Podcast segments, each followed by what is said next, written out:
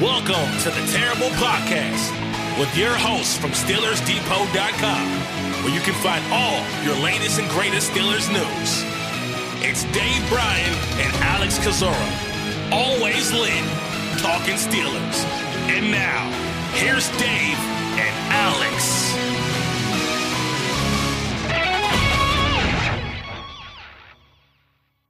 Welcome to the Terrible Podcast, Season 14, Episode 42. He's Dave Bryan. I'm Alex Kozora, SteelersDepot.com. Thanks for being back with us here this Friday, Steelers Nation, as the Pittsburgh Steelers get ready for their Week 8 game against the Jacksonville Jaguars. Pittsburgh uh, and Jacksonville coming off of wins in week number seven. Should be a great game overall this Sunday, 1 o'clock at Acrisure Stadium. Dave, how you doing? We have a busy show today for a Friday, man. We have a lot to talk about.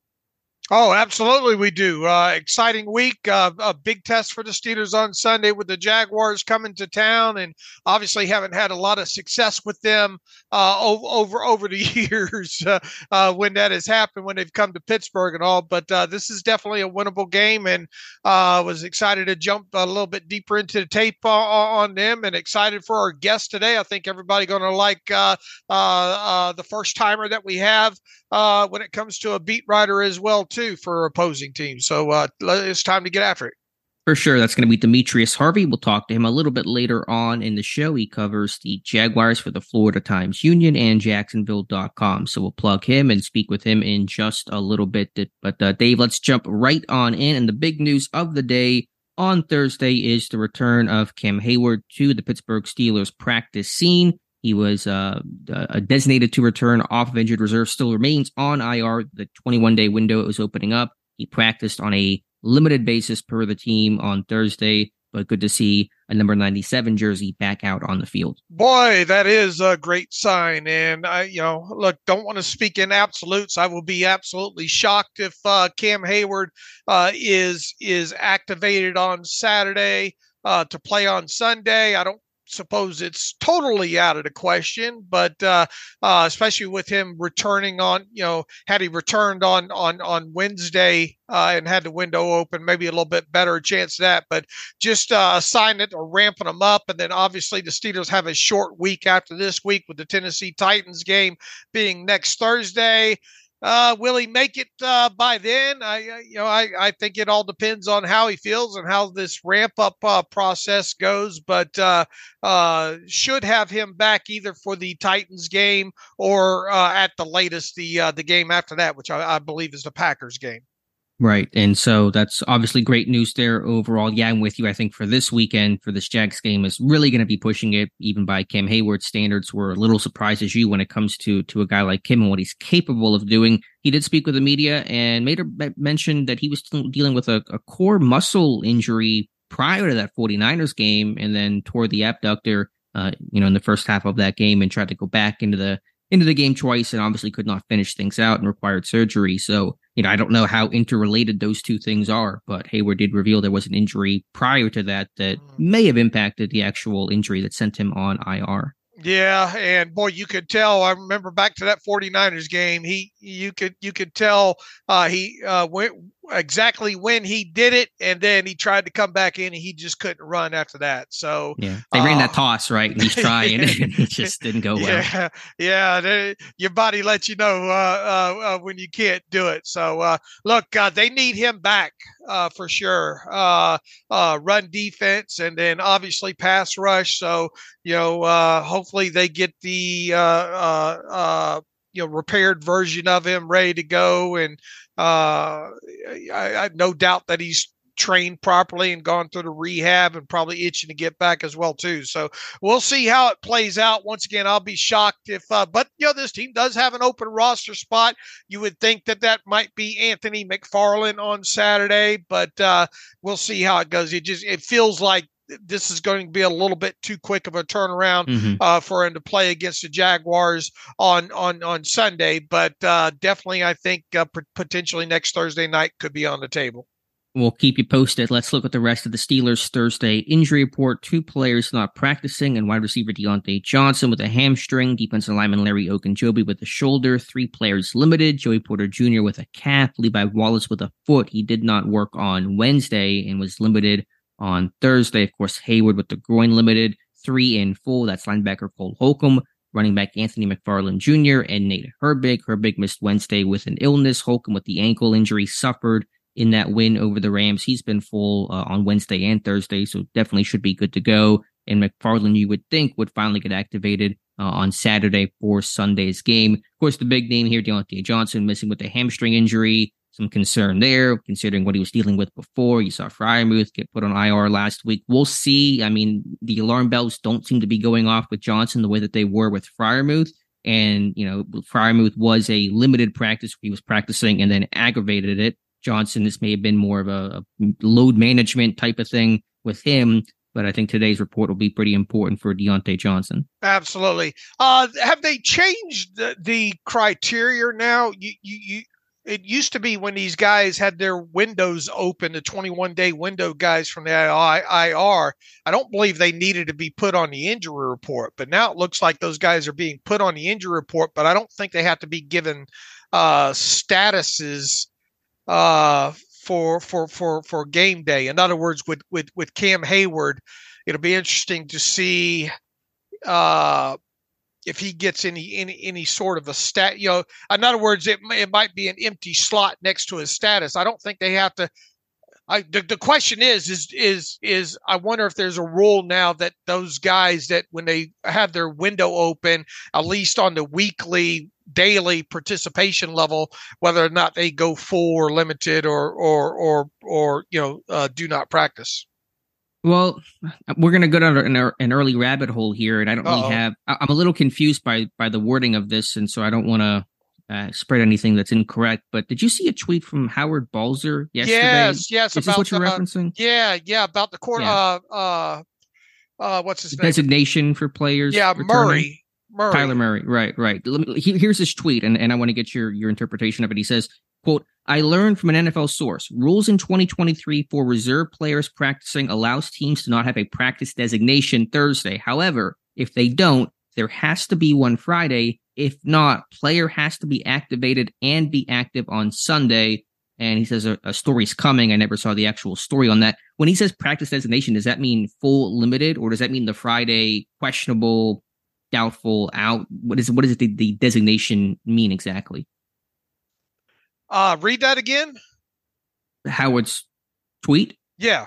It says, I learned from an NFL source. Rules in 2023 for reserve players practicing allows teams to not have practice designation Thursday. However, if they don't, there has to be one Friday. If not, player has to be activated and be active on Sunday. So when he says practice designation, does he mean? I think that means daily, a full, a limited, or a do okay. not practice there. Not not the Friday game status. Okay, so that's why you're seeing you know McFarland and Heyward and Johnson last week have day okay. by day.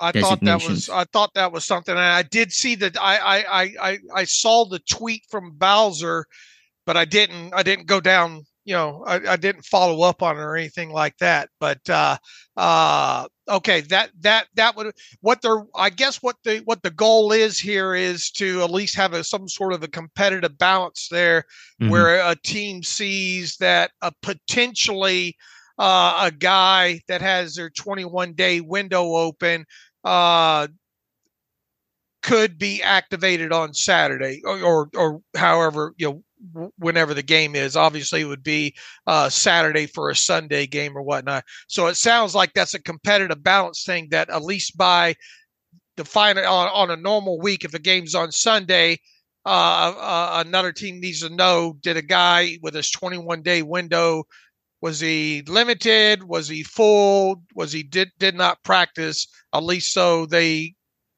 you know have an opportunity to prepare mm-hmm. for them is the way I interpret it. Now, does it say okay. we'll find out today what happened last week with McFarland? Was he was he even given a game step? I, I think he was even full though. So right.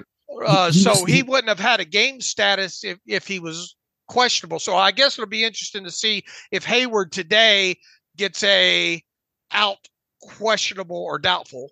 Well, I I don't think he will because Diontae nor McFarland received game statuses. They just had blanks there. They were they were both full, and so they were you know listed on the on the day of their level of participation, but none of them were actually given statuses for questionable or doubtful mm. or out or anything like that. So it does not sound like you actually have to give a status. Okay. But you have to give the daily report of participation for transparency. And if you don't by Friday, then that guy actually has to play. And that's going to be how the NFL knows if a guy's going to go or not. So that's my understanding, at least. All right. So this is new for 2023 then.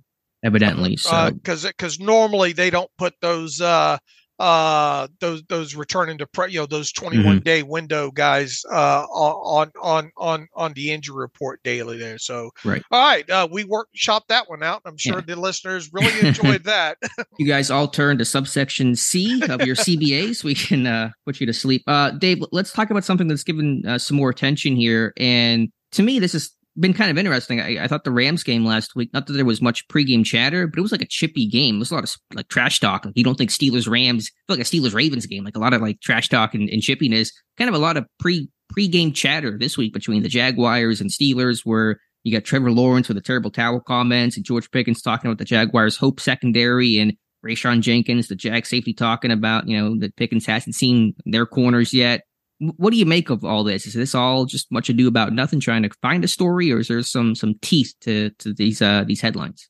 Yeah, I think uh, uh of all of them, I I think uh, the one by Trevor Lawrence with the uh, little yellow towel uh, yeah, I think it's easy to read too much into that. And I wonder if Bill Cowher reads Steelers Depot because he talked about it on uh, uh, uh, on whose show was he on? Oh, McAfee uh, mm-hmm. y- yesterday and all like that. And uh, reminder that Bill Cowher, that Icons uh, uh, episode on him, is that a, I forget what channel that's uh, Ma- uh, Max or anyway, uh, that's going to air Saturday night somewhere. Evidently, the Bill Bill Cowher icon uh, episode. So uh, that's something to look forward to mm-hmm. this weekend. But uh, uh, George Pickens' comment seemed a lot more oh yeah uh, notable than uh, than than than Trevor Lawrence's is. Look, uh, Lawrence just said was asked about you know, uh, first time to Pittsburgh, playing playing them in Pittsburgh, and and and and asked about if he knows the history of of the terrible towel and and the way he phrased it. Yeah, the little yellow towel they wave around makes it sound more demeaning than than than what it is. You know, but mm-hmm. uh, I mean, we wrote about. I thought Josh Carney wrote about it uh, uh, tastefully and all, and and and didn't didn't write about it as it being derogatory. Right. To me, it wasn't. To me, Lawrence was not trying to disparage the terrible towel one bit. He was just trying, he was asked, you know, do you know the terrible towels? And he's just trying to describe what they are to the right. reporter to say, yes, I'm aware of, of what they are. So I, I, don't want anyone to think that Lawrence was trying to put down the terrible towel or, or I think Cowher misinterpreted how that actually went. Now, I think Pickens is taking a shot back because you saw Jenkins, uh, Rayshawn Jenkins, their starting safety, say respectfully, you know, Pickens has not seen our corners yet. And basically, our goal is, you know, those guys can minimize top wide receivers. So I'm I'm betting that came across Pickens' uh, social media at some point, and he's responding back about you know the Jaguars have a great front, they get pressure, and they kind of play a hope defense, and the secondary hopes that the pass rush gets home. So that's that's certainly more of a shot than anything Lawrence had to say. Boy, this is nothing like a shot like the Jaguars a couple years ago when they when the mascot had the sign that says terrible towels have Ebola on it. it's been a wild couple of years, Dave. Uh, something like that. Uh, and, and all. Uh, look, uh, when it comes to George Pickens, though, it's it, it's not trash talk if you back it up, right? Uh, so mm-hmm. Uh, go out there and throw up another, you know, 100, 100 yard receiving game against against this defense. But obviously, it's it's uh, yeah, it's more. It's probably more manufactured by uh, by media and, and bloggers like us and all uh, so far. But uh, uh, there there probably will be a little bit more jawing uh, during that game uh, on Sunday. Hopefully not too much with Pickens though, because you have the right. whole sub story of what happened against the Rams last week, the taunting penalties, and Ben talks about it. So you you know the Jack.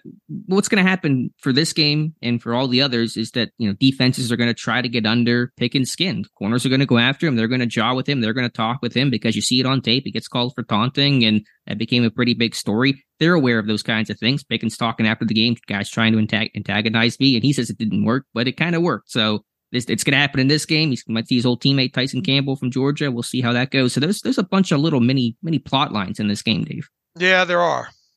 All right, let's get off of that though. Overall, and get to the coordinators. That was Teryl Austin, Matt Canada speaking to the media on Thursday. Uh, let's start with Matt Canada. I don't think there was really anything crazy he had to say overall, but any impressions from his uh, media interview on Thursday, Dave? Yeah, uh, let me pull it up real quick here.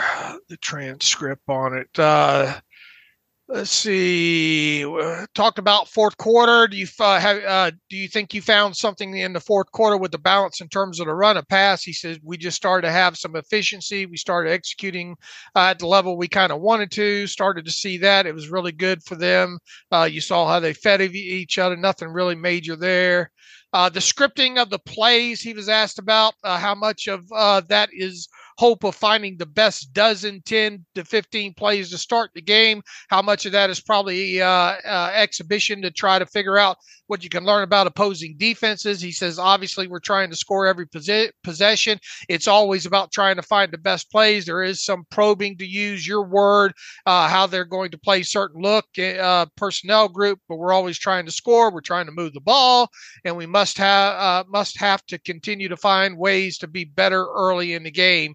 Uh, look, I, I I don't think there's really any any big secret there. You obviously are betting what you think that uh, and and they've all talked about this. You know, they, what what what Kenny likes to do. Uh, down distance circuit circumstances obviously plays into this.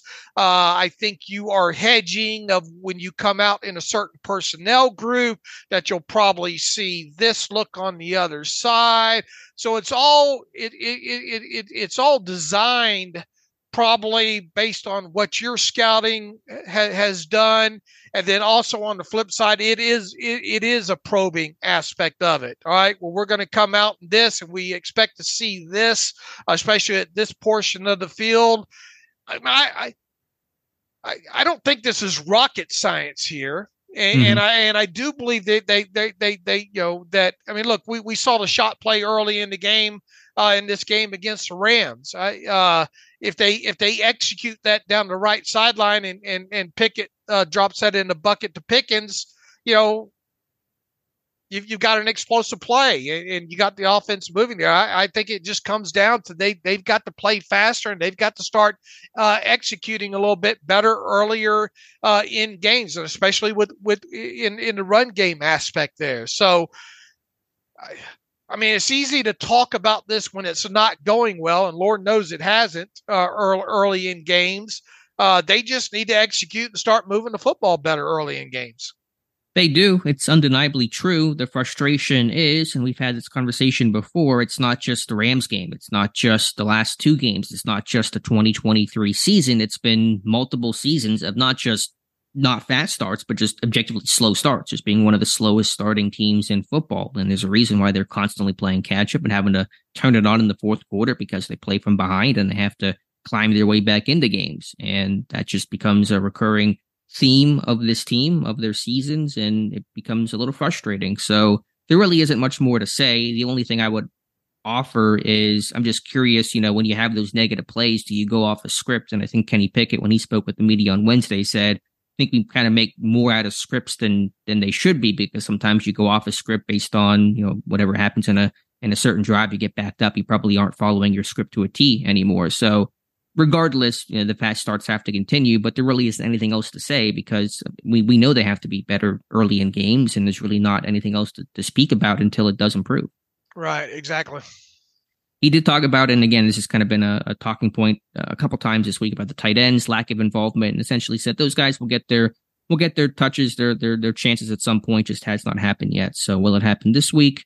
You know, I think the Jags have some decent linebackers, some decent coverage guys. So we'll see. Of course, still no Pat Freiermuth, but Canada, like Tomlin, not concerned about the lack of tight end production.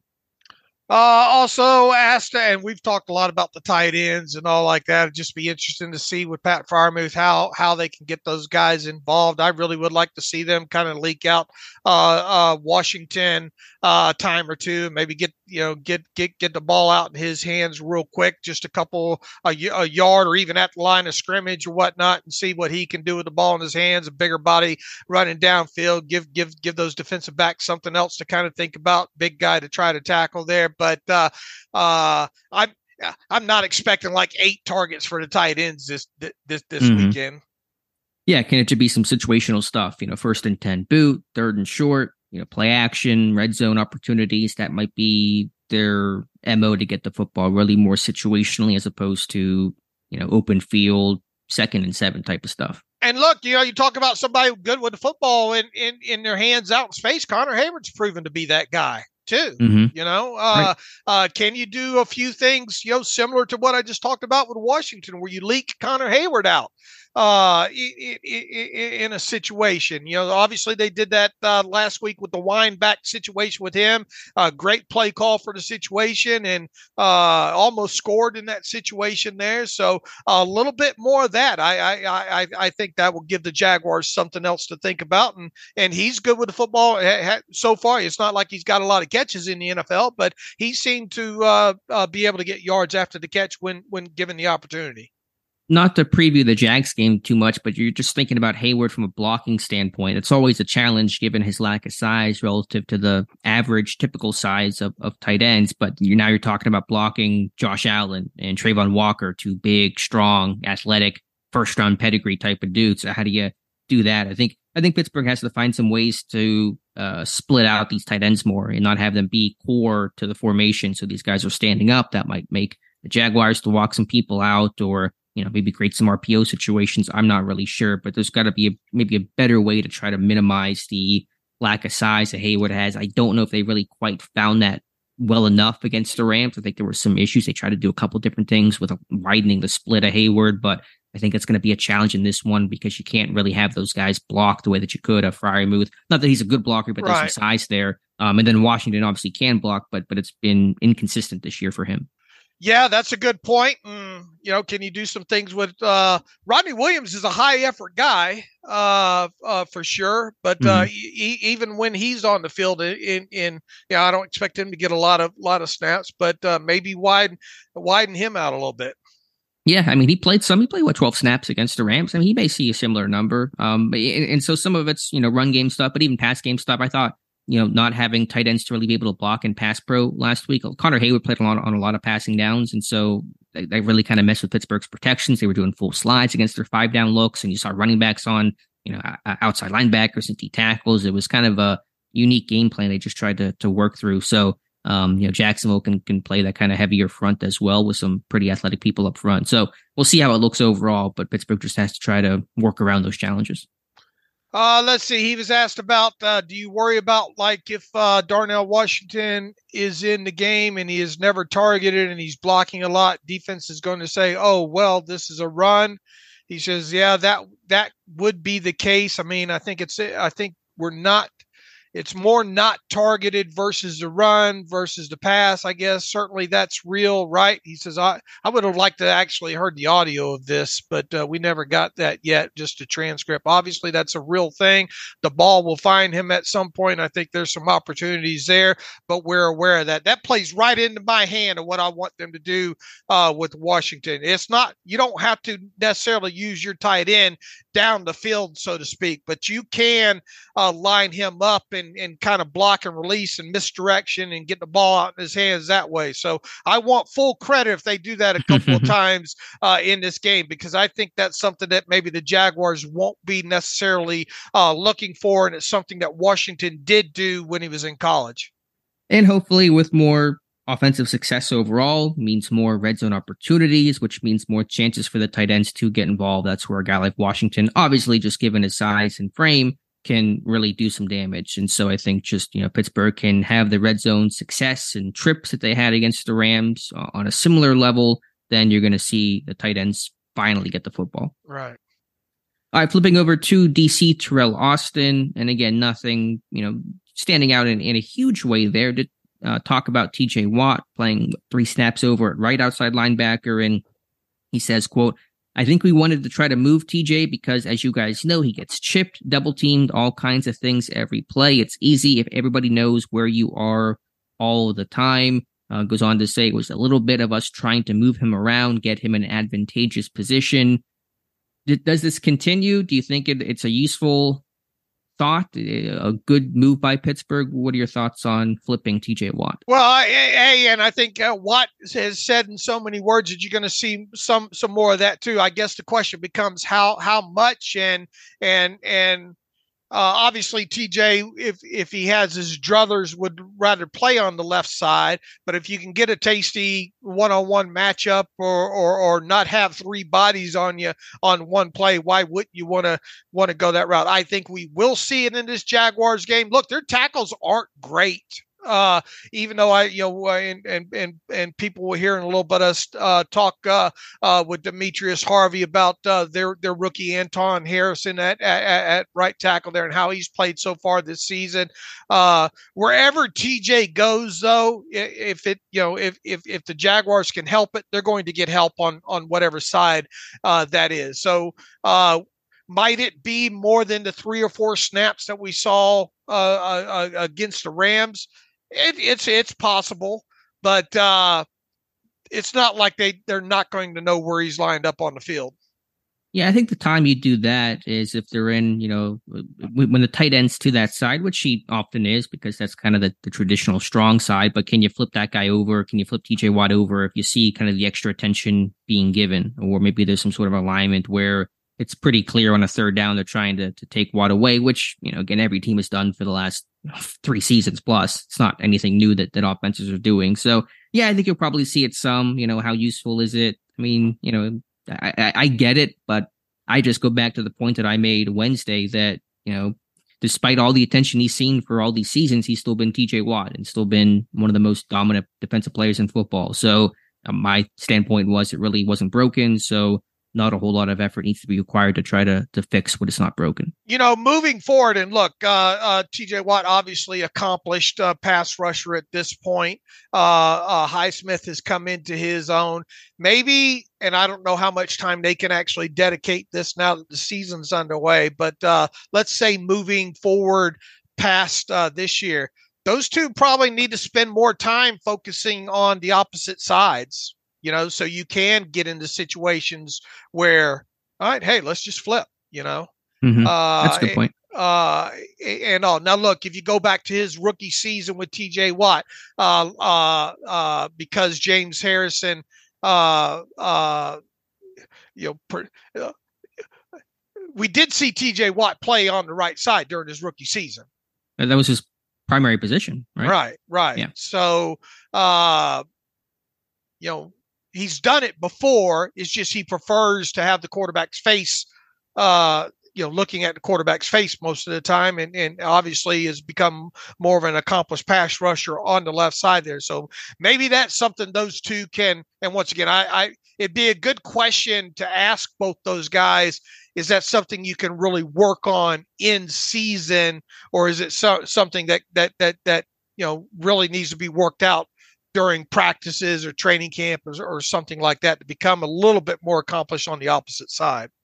Well, I think for TJ spoken about, he also can do some rushes from his normal left side that he can't do on the right side. I think he's more comfortable with, I'm not sure what it is, his swipes or maybe his swims about, you know, what hand he's just stronger with overall. So I think the other benefit, I think honestly, the biggest benefit is just you kind of force the offense to work a bit harder, especially right. when they're on the road. The way Jacksonville is, you have to communicate. Maybe you're shifting your protection or trying to motion somebody over. Maybe the snap comes off a bit later. Maybe they don't have time to run some other motion. They just another layer in offense has to do with the line to to think about that type of stuff, especially on the road when it's a loud environment. You're just kind of stressing that. So frankly, that's probably the biggest advantage. It's not necessarily getting TJ loose because again, the teams are not going to just be like, oh, TJ's on the other side, so I guess we're going to get him one v one and not, not worry about it. Um, I think it's going to be just kind of stressing some of the the communication from the offensive perspective, but. We'll see. The Jacks have a pretty good left tackle. I think Cam Robinson is solid, and, and so I think they probably the Steelers would like to have TJ Watt against that rookie as much as possible. And look, uh, you know, it's not out of the question in certain uh, down distance uh, situations. You know, uh, can can you do something where you put three line, but three outside linebackers on the field, and maybe have TJ Watt uh, float around in the middle there? Yeah, they've done that before. They did that in 2020 with Highsmith and Bud and, and Watt. They did that in 21 with Ingram and um and TJ and Highsmith. So haven't seen that this year because the inside linebacker play I think overall has been stronger and Holcomb should play this week. So I'm not sure if we'll see it, but it's always, I think, an option for this team because you got you got good depth this year, and, and that's really important. I mean, obviously, you're more likely to see that in long distance situations, right? I think Pittsburgh used it more in uh, shorter uh, yardage. I don't, I don't. I'd have to go check the charting on that. It's kind of been on some of their overfront type of stuff. So um, I'd have to look at the charting, but I don't know if that was necessarily a really third and long type type of thing. Because usually, you know, and long, you're in your dime package, and so you're kind of you know get some right. fewer linebackers out there. So I think it's something that can be used in in different situations. All right. Uh, what else uh, about Joey Porter?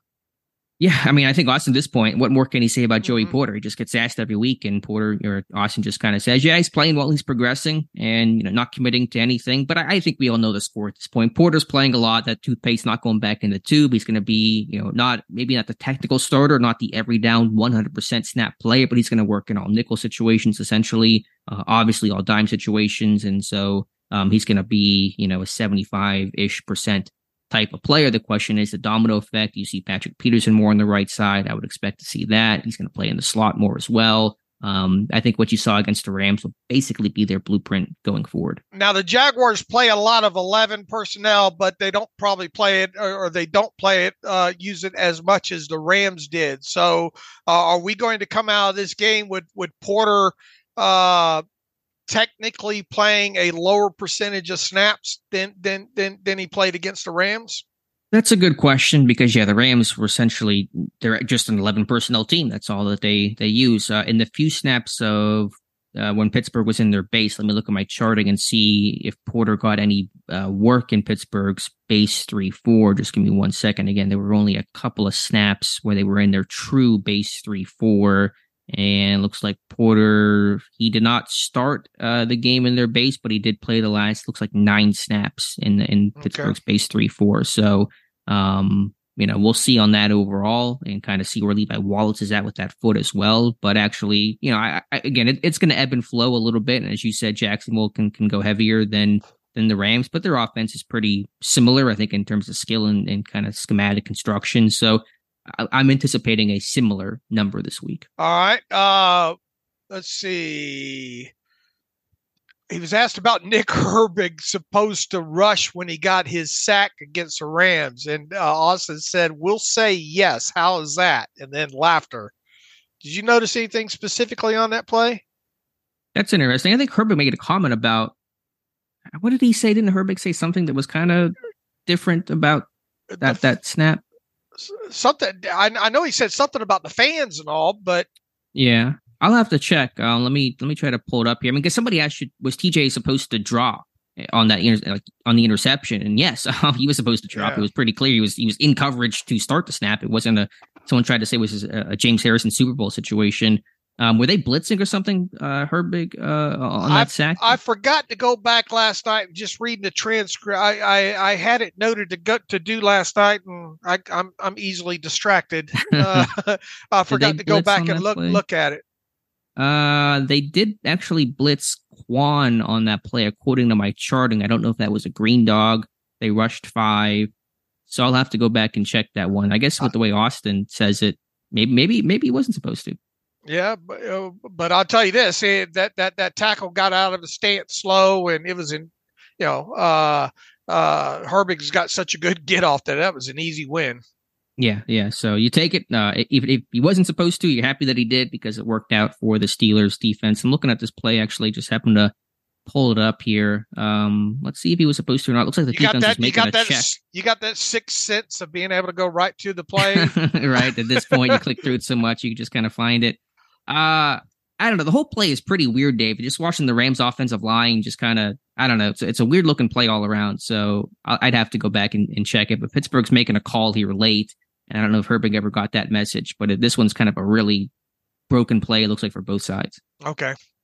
Uh, also, Austin talking about James Pierre, a chance for him to play. We'll see with Levi Wallace with that foot. Um, Austin admitting that Pierre struggled in the past, but you know he's you know, done a done a good job recently. So you know, one last chance maybe for James Pierre to try to make something out of his career to be more than just a special teamer? Yeah, we'll see. And and definitely you don't want to get in a situation where you're having to play him a lot of snaps. You know, the things with him is is the whole eyes thing, right? Yeah, I think it's just consistency, football IQ, above the neck type stuff. To me, he's a talented guy. He's big, he's physical. I think he's athletic overall. It's just trying to find that consistency and really play with your technique. I think he's uh, been a frustrating guy overall that just has never really been able to play to, I think, his his ceiling. What does Keanu Benton have to do to get more reps? Teryl Austin says, I think he's getting plenty of reps. I think he's playing kind of how we do. I know Cam is is an anomaly in terms of playing so many plays when he was out there, but we would like to keep those guys in terms of rotation fairly equal so they're fresh. All that said, it feels like uh, they, they, they could get Keanu on the field a little bit more. Yeah, I mean, again, I, I know he's versatile and in a quality pass rusher, but he's been a bit more of a base guy than a sub package guy. So when you play against the Rams, who are going to keep you in your sub package, you know, 90% of the time, um, you know, you're going to probably have fewer snaps. So I, I, thought Austin made a good point, though. We are kind of spoiled. We, we get used to Cam Heyward and Tuitt and those guys playing 75 to 80, you know, plus percent of the snaps. And, and that's not normal. Most guys, most defensive linemen, most of those big guys don't do that. So you can't expect, you know, Benton, especially a rookie, to come in and kind of play that kind of kind of snap. So you know, I think there's always a chance to play Benton a bit more. I think maybe we should get some more looks in, in, in nickel and dime packages, kind of, you know, not be just this rotational, uh, purely rotational type of guy. But overall, you know, Benton's playing, he's playing well, he's, he's staying fresh. And so I'm okay with it. All right. What else from uh, anything else from Austin stick out to you here? Yeah, just one quick com- comment on Darius Rush and uh, new hmm. acquisition, the cornerback. We don't expect to see this this week in this game and be dressed, and probably won't be active for for a while there. But talked about, you know, he's he's long, big, athletic, you know, fast type of corner. And Austin said you need you need a bunch of young corners in the hopper. You never know what's going to happen with injury. And he didn't he didn't say this part, but I'm just thinking about this. Levi Wallace a free agent after this year. James Pierre a free agent after this year. Patrick Peterson status a bit uncertain right now going into the future. Uh, Corey Trice injured and you know won't get back until the spring, the summer. So you know could Rush be an impact guy for next year? You know he's on his third team as a rookie. That's not a great sign, but I was a fan of him coming out. So you know I think there's some, some potential and, and worth a look. Yeah, it it it it, feels like a not now situation though. Yeah, he's unless, not unless injury.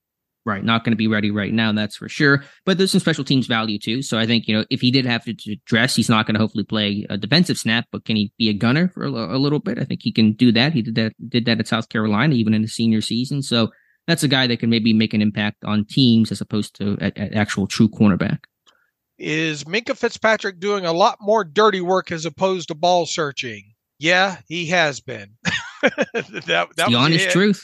That's what it's been. Follow up: Is he okay with that? And how is he doing? He says, "Yeah, Mink is okay because all he cares about is is if we're winning. All the guys want to play, but he cares uh, that we're winning, and that's the most important." Here's the good and and and we're going to segue here in, in, just a moment to our interview with uh, Demetrius uh, Harvey here, but uh, man, the Jags love to attack the edge, man, and they're not such a a, a great team running between the tackles uh, overall. And the Steelers have had a lot of issues with with with with runs between the tackles so far this season. Uh, hopefully, maybe this is a game where where where Minkah has to do a little bit less dirty work, other than maybe helping out o- over on the edges. You hope so, but we said that, you know, a lot of times at the Rams game, he wouldn't have to be as involved against the run. I think whenever you're an 11 personnel personality, the way that the Rams are, the way that the Jaguars, generally speaking, are, I think Pittsburgh's run defense suffers. They like, as I said, I think on Wednesday's show, they want to play in their base. They want to kind of compact things and, you know, have their nose tackle out there and really uh, get into that kind of scrappy physical fight up front. And that's how they win when they're in nickel and they have less people to, to, you know, fit the run. I think issues tend to pop up. So I'm not sure. I mean, Minkah's had to make a bunch of tackles in basically every game this year. I don't know if this weekend will be an exception. All right. All right. Before we get into Demetrius, I just have to address, talk about this here. Uh, I know the NFL trade deadline is coming up. Can we just kind of have a blanket statement? We don't know what's going to happen with Pittsburgh or the NFL, but there's been so many rumors, and I have big, massive air quotes about this about Pittsburgh, and like they're not trading for.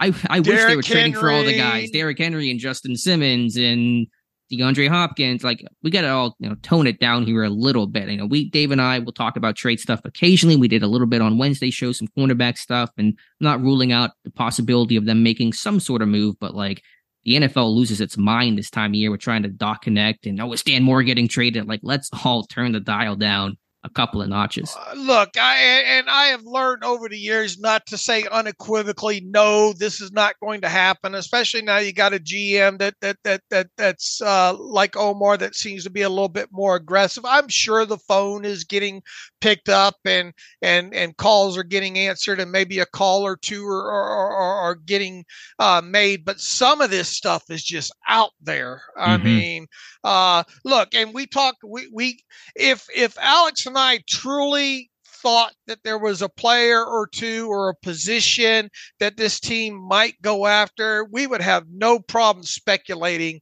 uh, on that kind of stuff. But we're not going to write about or talk about uh, and once again, if it happens, we'll come back and say, "My God, I didn't see that one coming." Right. And we'll have know? lots to talk about if these things happen. Right, right. You know, uh, uh, Hopkins and and Henry and uh, who thinks they're trading for Derrick Henry? Like, what does uh, that even make me, uh, man? Simmons and and look, I understand the the the, the Patrick Surtain. I mean, who would want a, a, a young Patrick Surtain mm-hmm. Uh, coming into the fold and all? But there's going to be, a, assuming he is on the market market, there's going to be a lot of teams that would like to have a Patrick Surtain. And what is a team going to have to give up to get a guy uh, uh, like that as well, too? Now, you're more more.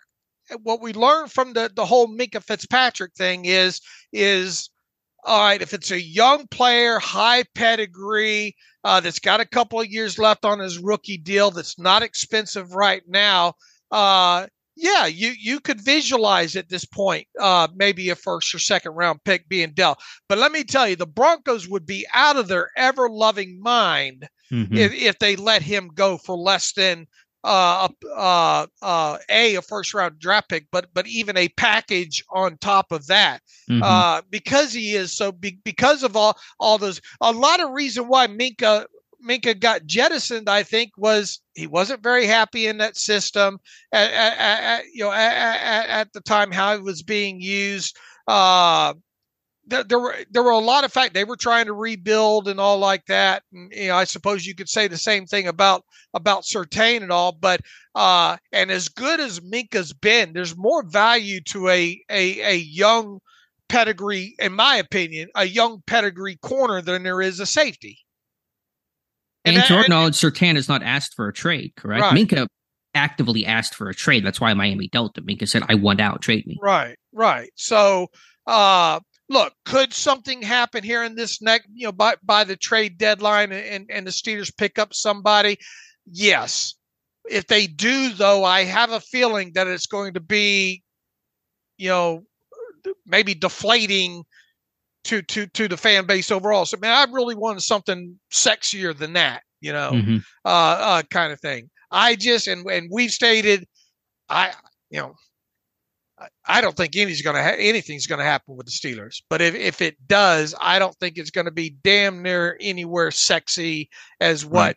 what people are writing about and uh, uh, linking the dots to, and, and maybe I'm wrong. You know, like like I said, I've I've learned. I'm not going to say it's not going to happen, but uh, I will be shocked if it's a a Henry or or even a Hopkins. Yeah, I realize mm-hmm. Hopkins mm-hmm. you can get him on the cheap right now when it comes to his uh, uh, 2023 money and all like that. I I would just be shocked if we're talking about a big name here.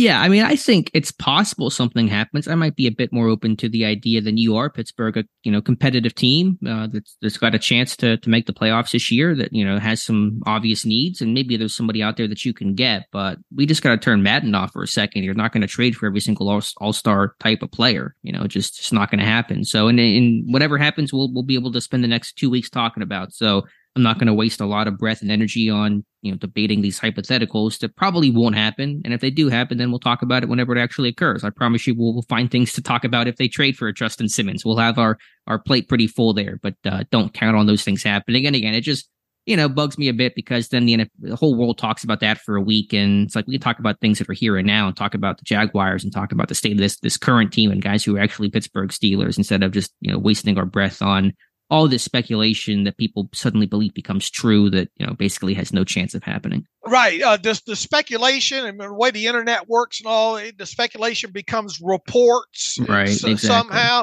and then when something like that doesn't happen people uh people are upset You know. Yeah. Why didn't they were supposed to trade for Surtain and Simmons right. and Hopkins? Why didn't they do all this? It's like, well, the NFL, these trades. It's not the NBA and you know hockey where these trades are more frequent with bigger names. You don't see that type of movement. And again, some of this stuff can happen around the league. You know, Henry could get moved. I don't know, but you know, he's not coming to Pittsburgh. I, I, can just tell you that much.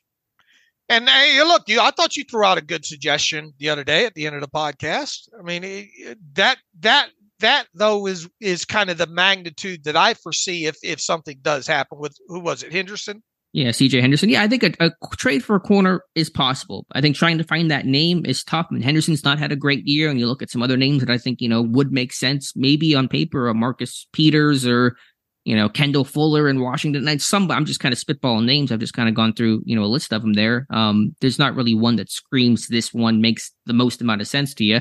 I think it's possible, but again, I, it's it's you just kind of get into the the pie in the sky scenarios of what are they going to do with Justin Simmons? I mean, he's a great player, but you already have one free safety. You don't need, you know, what are you going to do with him? So, and then the cost it's going to take to acquire. And Sean Payton needs some guys to win next year. You know, they're not going to win this year. And they need some guys to, to build around for next season. So, um, I just, you know, I, I think more to the point, as you said, this thing gets, you know, written about one place and all of a sudden becomes, oh, it's a rumor and then a report. And then, oh my goodness, it might actually happen. And it actually never really had much of a chance. And it was just a, you know totally media created type of story and that can get frustrating and we're missing out on a lot of clicks by not writing about this oh stuff.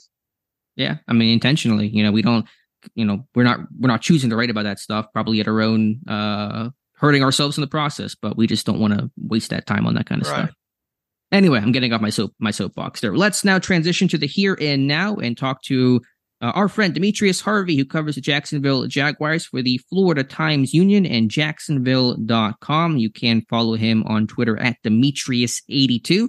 Dave, let's take a pause and come back with Demetrius. Okay, welcome back to the Terrible Podcast. It is Friday, and as usual, we'd like to have a beat writer on that covers the other team that the Pittsburgh Steelers will be playing. And this is week eight, and that means the Pittsburgh Steelers will be hosting the Jacksonville Jaguars at Acrisure Stadium on Sunday. And with us uh, this week, a first timer on the Terrible Podcast, Demetrius Harvey. Demetrius covers the Jaguars for the Florida Times Union. You can follow his or read his work online at jacksonville.com. Just click the Jaguars section there. When you get to the homepage, it'll take you to the Jaguars coverage there. And you should be following Demetrius Harvey on Twitter uh, this week at Demetrius82, and that's D E M E T R I U S. Hey, Demetrius, welcome to the Terrible Podcast with Dave and Alex. I appreciate it. I uh I've been following the Steelers Depot for a long time now. Um, just it, just in general, honestly, and uh, and and you guys do an awesome job over there. Um, I always go for the combine stats, things like that. Just it's just good. So uh, I'm glad to be on. All right, glad to have you for a first timer here. And uh, look, let's talk some football here uh, for the next 20 minutes or so. The Steelers hosting the Jaguars on Sunday. Uh, the Jaguars uh, off to a good start this season, led by Trevor Lawrence and uh, Travis Etienne in the backfield there. Uh, let's start on the offensive side of the ball. Really, overall, mm-hmm. the thing that sticks out of we normally we get the tape done, you know, late on Thursday night and and uh, uh, give away the secret here. We're recording this on Thursday night due to Demetrius's schedule here, but uh, already looked at uh, the New Orleans game. Obviously, that was televised, and and Jacksonville's had a long week here. The thing that sticks out to me on offense when you when you talk about the Jaguars is uh, Travis Etienne, especially running the football and they like to attack those edges uh, quite a bit. Uh, is that kind of what we're going to see when we look at you know other games on the All 22? Is that this is a team that likes to run the ball uh, on the perimeter? Absolutely, the perimeter is honestly what the Jaguars sort of hang their hat on. Um, you'll see that in, in, not not just runs, but also passes. They're very horizontal offense at times. I guess West Coast is how some would describe it. Um, you know they'll they'll do a lot of wide receiver screens, sort of extension of the run game sort of plays, and you know with Travis obviously getting to the edge, uh, that's where he he makes his money. I mean the guy obviously has two touchdowns in each of the last three games. Um, he's he's he's been fantastic for the team now. While his his yards per carry is down about a yard and or 1.1 yards, something like that um, from last year. But a lot of that, in my opinion, has to do with sort of not only just the blocking up front, but also, you know, they're sending him in there on those short yardage situations, which the Jags do struggle at. So, you know, third and ones, fourth and ones, Travis is in there. Um, he actually leads the league in carries. You know, he's been used that often. Uh, and, and, and so, you know, it, it's sort of a situation where, you know, getting him outside the tackle, you know, getting him around, uh, pulling a guard, having him out in front. That's sort of where Travis excels. And you know, obviously he can still run between the tackles, you know, pop it loose every now and then. But but yeah, that's pretty much where where he he makes his money, and uh, he's had some success this year. Yeah, I didn't notice that they do like to pull uh, one or even really two offensive linemen at a time on offense there, and and and to kind of help and mm-hmm. uh, get those uh, uh, wide receivers involved in the blocking on the edge. I think they do a good job at that uh, overall. I want to talk quickly about uh, the right tackle Anton Harrison. That's a guy that we looked at quite a bit during the pre-draft process, thinking that you know if the Steelers didn't go tackle in the first round or something, that maybe Harrison would be a guy uh, on on their radar. How has he looked uh, uh, through the, the, the you know the first part of this season? Yeah, you know he's actually been probably and it's exciting to talk about when when you think of young players and ascending. He, he's really been one of the most improved players through the first seven weeks of the season. If you if you just go back and look at week two um, against Chris Jones. Now, granted, everyone's going to struggle against Chris Jones, but it was a it was an all timer sort of bad game, and, and he'll admit that. You know that was not his best game, and that's something where he actually has grown from. You know, some some teams or some players, you know, they'll have a bad game, especially early on in their careers, and, and they'll sort of you know recluse or go into a shell, or you know, all of a sudden that's that's the norm. You know, every every week we're saying, you know, oh well, Anton's out there, so hopefully he doesn't give up you know three sacks. You know that that's sort of the mindset that the fans or the coaches or the players would have um, at that time. But you know, for for Anton, no, it's been it's been great. He's been improving every single week. Honestly, um, even the past, I think the past two or three games, I don't even remember saying his name. And you know, whenever you don't say a name of right. an of an offensive lineman unless it's an amazing tackle or amazing block, um, that's probably a really good thing. So yeah, he he's been he's been very good, and I think that this is obviously going to be a, an incredible test this week against T.J. Watt or or or or Highsmith. You know, both are are great players. Obviously, Watt is a in my opinion, a future Hall of Fame player. So you know, he, he there's there's gonna be some struggles. I expect them to help him out a little bit, but yeah, Anton has has looked good. He's looked athletic. I talked to the offensive line coach Phil Rauscher um, before the season. He he talked about how you know Anton's feet are are just incredibly quick. They're they're, probably some of the fastest that he's seen, even more than Darrisaw, I believe, in uh, in in Minnesota. So you know it, th- that's some high praise for a guy who's who's coached some some pretty good offensive linemen in his day. He's also coached Brandon Scherff, still does. Um, so you know it, it's it, it's been interesting to see his development, and yeah, he's he's been looking pretty good. He'll obviously have a big test uh, with uh, with T.J. Watt, but I would imagine, like most of the teams around the league right now, he's going to have plenty of help uh, over over on that other side. Uh, uh, I would imagine you would think that's going to be the the attack on him. Yeah, yeah, and and um, I think even Doug said it uh, Monday or or Wednesday, I guess. He said, you know, yeah, that's absolutely you have to help out. Now, how often is that going to come? Um, I don't know. Maybe every play, maybe whatever. Uh, but but you know, it, it seems to not really matter against TJ uh, from what hmm. I've seen. So you know, they're going to have their hands full regardless, in my opinion and Demetrius, all that's in an effort to protect Trevor Lawrence. I know we right. talk so much in Pittsburgh. We talk about the second year jump for quarterbacks, Kenny Pickett, year one to year two. That was the, the discussion point last year with Lawrence. I'm curious though, is, has there been kind of that third year jump for Lawrence, especially second year in this system with Doug Pederson after that, you know, kind of crazy rocky rookie season with Meyer and, and everything that, that happened there? Is there something different about Lawrence's game this year than even last year? Yeah, actually, I, I really do think that he sort of picked up where he left off last year. Um, and I know that it doesn't show in the touchdown numbers. A lot of people like to point to that, but um, you got to realize too, the Jaguars, uh, they're not necessarily struggling to score points. You know, they, have scored thirty something the last couple of games. I understand. You know, there was a touchdown return Uh, but but in in any event, it, the passing game hasn't necessarily been uh, the worst thing about this team. It's been the short yardage, third down stuff. So you know, for Trevor going into this third year, you know, we all expected him to to at least continue where he left off, and I feel like you know pretty confident in saying that he um, accuracy wise is is even better. Um, and that that might not show in the numbers. I, I, don't know exactly what what his numbers are, but you can just kind of tell if you look at the tape um, how pinpoint accurate his passes are. Rarely will he throw a ball that's like, oh wow, shouldn't have thrown that. Um, so you know he's he, he's improved. I think his processing speed has gotten better. He's all he's getting rid of the ball even faster. He was already one of the fastest players last year getting rid of the ball. Um, you know, he they, they don't take downfield shots too often, uh, just by the nature of defensive lines these days. Um, having Zay Jones out, um, play or teams bracketing Calvin Ridley, so a lot of stuff is over the middle. Some of the deep shot stuff happens still. Um, but you know he's he, he's he's an improving player. I, I think that um, he's pretty much everything that that they have asked for. Um, yeah, you would want his touchdown numbers to be a little higher, I guess. Uh, but other than that, I really do feel like he's taken that sort of third year jump. Is he in the elite status yet? I don't. I don't think so necessarily. You can't say that just this second, but at least you can say that he's trending in that direction. I think that mm-hmm. that's what they want. Alex, uh, is 30 something points a game, is that legal? I think only in the state of Florida. I don't know if PA okay. has uh, has okay. grandfathered that in there. I think well, actually maybe the the East Coast side has. The West Coast has still not not gotten there yet. Uh, okay, go ahead, Alex. when I watch this team, Demetrius, you look at the skill guys. People talk about you know Lawrence, Etienne, Kirk, Ridley. I love watching Evan Engram. The numbers might not be super gaudy, but I've been a big fan of him coming out of Ole Miss. I mean, he does everything for this offense. He's the sniffer in pass protection. He gets it in the backfield. He's, you know, using the short game, can make catches downfield. How integral is he to to this offense, especially as you mentioned with Ridley getting a lot of attention this year?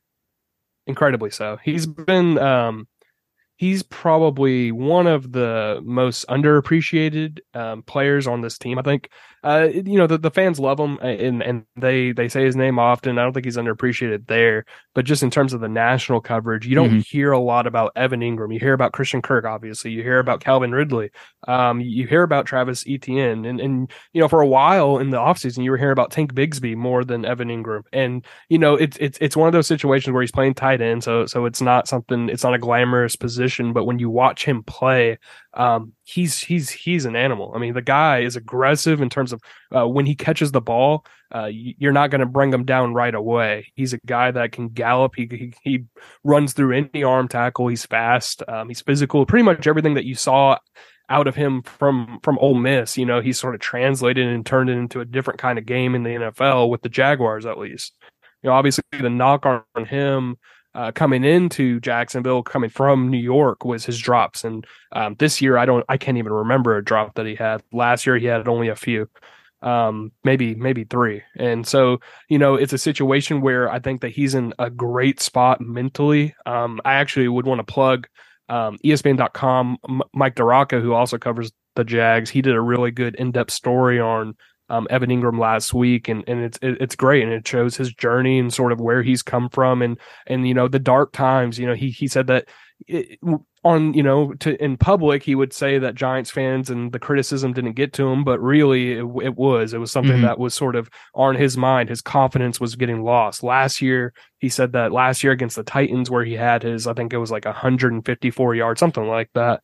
Um, you know, three touchdowns, whatever whatever the the stats were. It was his best game last season, and that's sort of when it all clicked for him. And and uh, he's loved it here ever since. And yeah, he's a very integral part of this offense. He, he's the he's the second most targeted player. Um, you know, he's going to get the ball at least at least five times a game. It feels like so. Yeah, you know, he's he's somebody that's important, somebody you have to be careful and and, and mindful of. Uh, Demetrius, before we uh, uh, switch over to the defensive side of football, what's the what what's the injury outlook? I know it's only Thursday, and a lot of things can change on yeah. uh, on on Friday and Saturday and all like that. But uh, anybody of, of, of note looking like they're going to miss this game? Are you talking about for the uh for the for, offense or, or oh, well for for both sides? Yeah, e- either way. Yeah, so I mean they, they have a few guys. Um, Zay Jones, Walker Little, Walker Little's the the starting left guard right now. Uh, he had started at left tackle, but they moved him to guard. He's been hurt for the past couple weeks since the Bills game in London. He's he's limited this week. I I would be very surprised if he gave it a go on on Sunday, just because the Jags have a bye week um, upcoming. That's another week for him to be able to rest. They feel they feel good about having Tyler Shatley. Obviously, they they like Walker Little inside a little bit more. Um, but but you know he's probably not going to go. Zay Jones, in my opinion, the same thing, especially because he hasn't practiced um, Wednesday or Thursday. Um, you know, I don't expect him to practice tomorrow or, or Friday either. I, I, I don't expect him to play. They'll give him another week. Um, Trevor's going to be fine. Uh, he's probably not going to practice in full this week, but he'll be fine. Brandon Scherff's going to be fine. Um, who else? DaVon Hamilton is he's been out since training camp essentially, and it was with a back a, a back ailment um, that they described. It was it was a medical issue with his back. He's been out for for that long, but he's practiced full the last couple weeks, coming off of IR. I actually expect him to be back and. Uh, I don't know if he's going to be in the starting lineup, but he'll he'll play some snaps. I, I, I think so against the Steelers.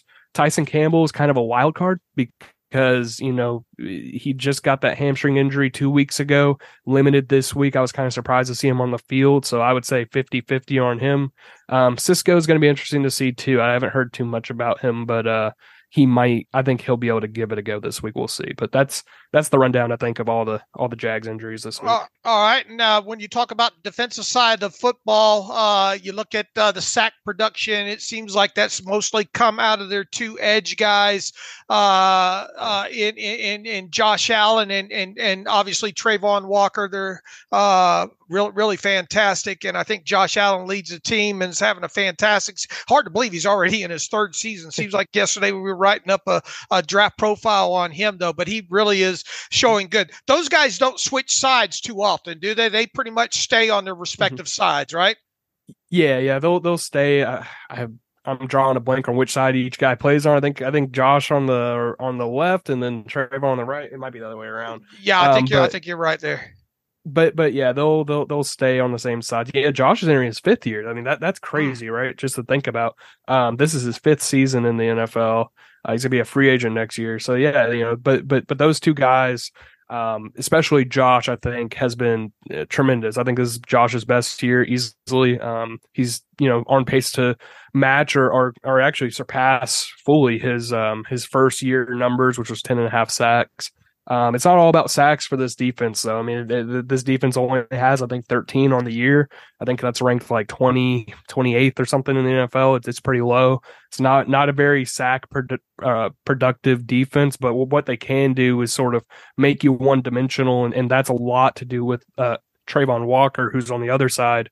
Uh, he sort of sets the tone for the line of scrimmage. Him, Foley Fatukasi, Roy Robertson Harris, and of course Josh Allen as well um, you know, those guys really set the tone. And I think that Travon, his best skill set really is, you know, sort of edge setter, the run defender. I mean, you can you can talk about his sack numbers all you want. You know, should he been taken number one with given the pass rush pr- productivity? You know, you can argue that all day, but at the at, the end of the day, you watch the film.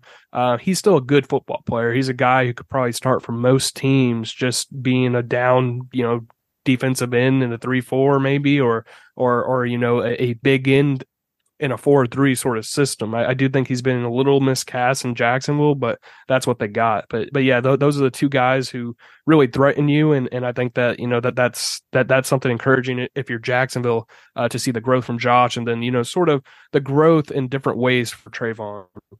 I think when you look at them overall, uh, there aren't.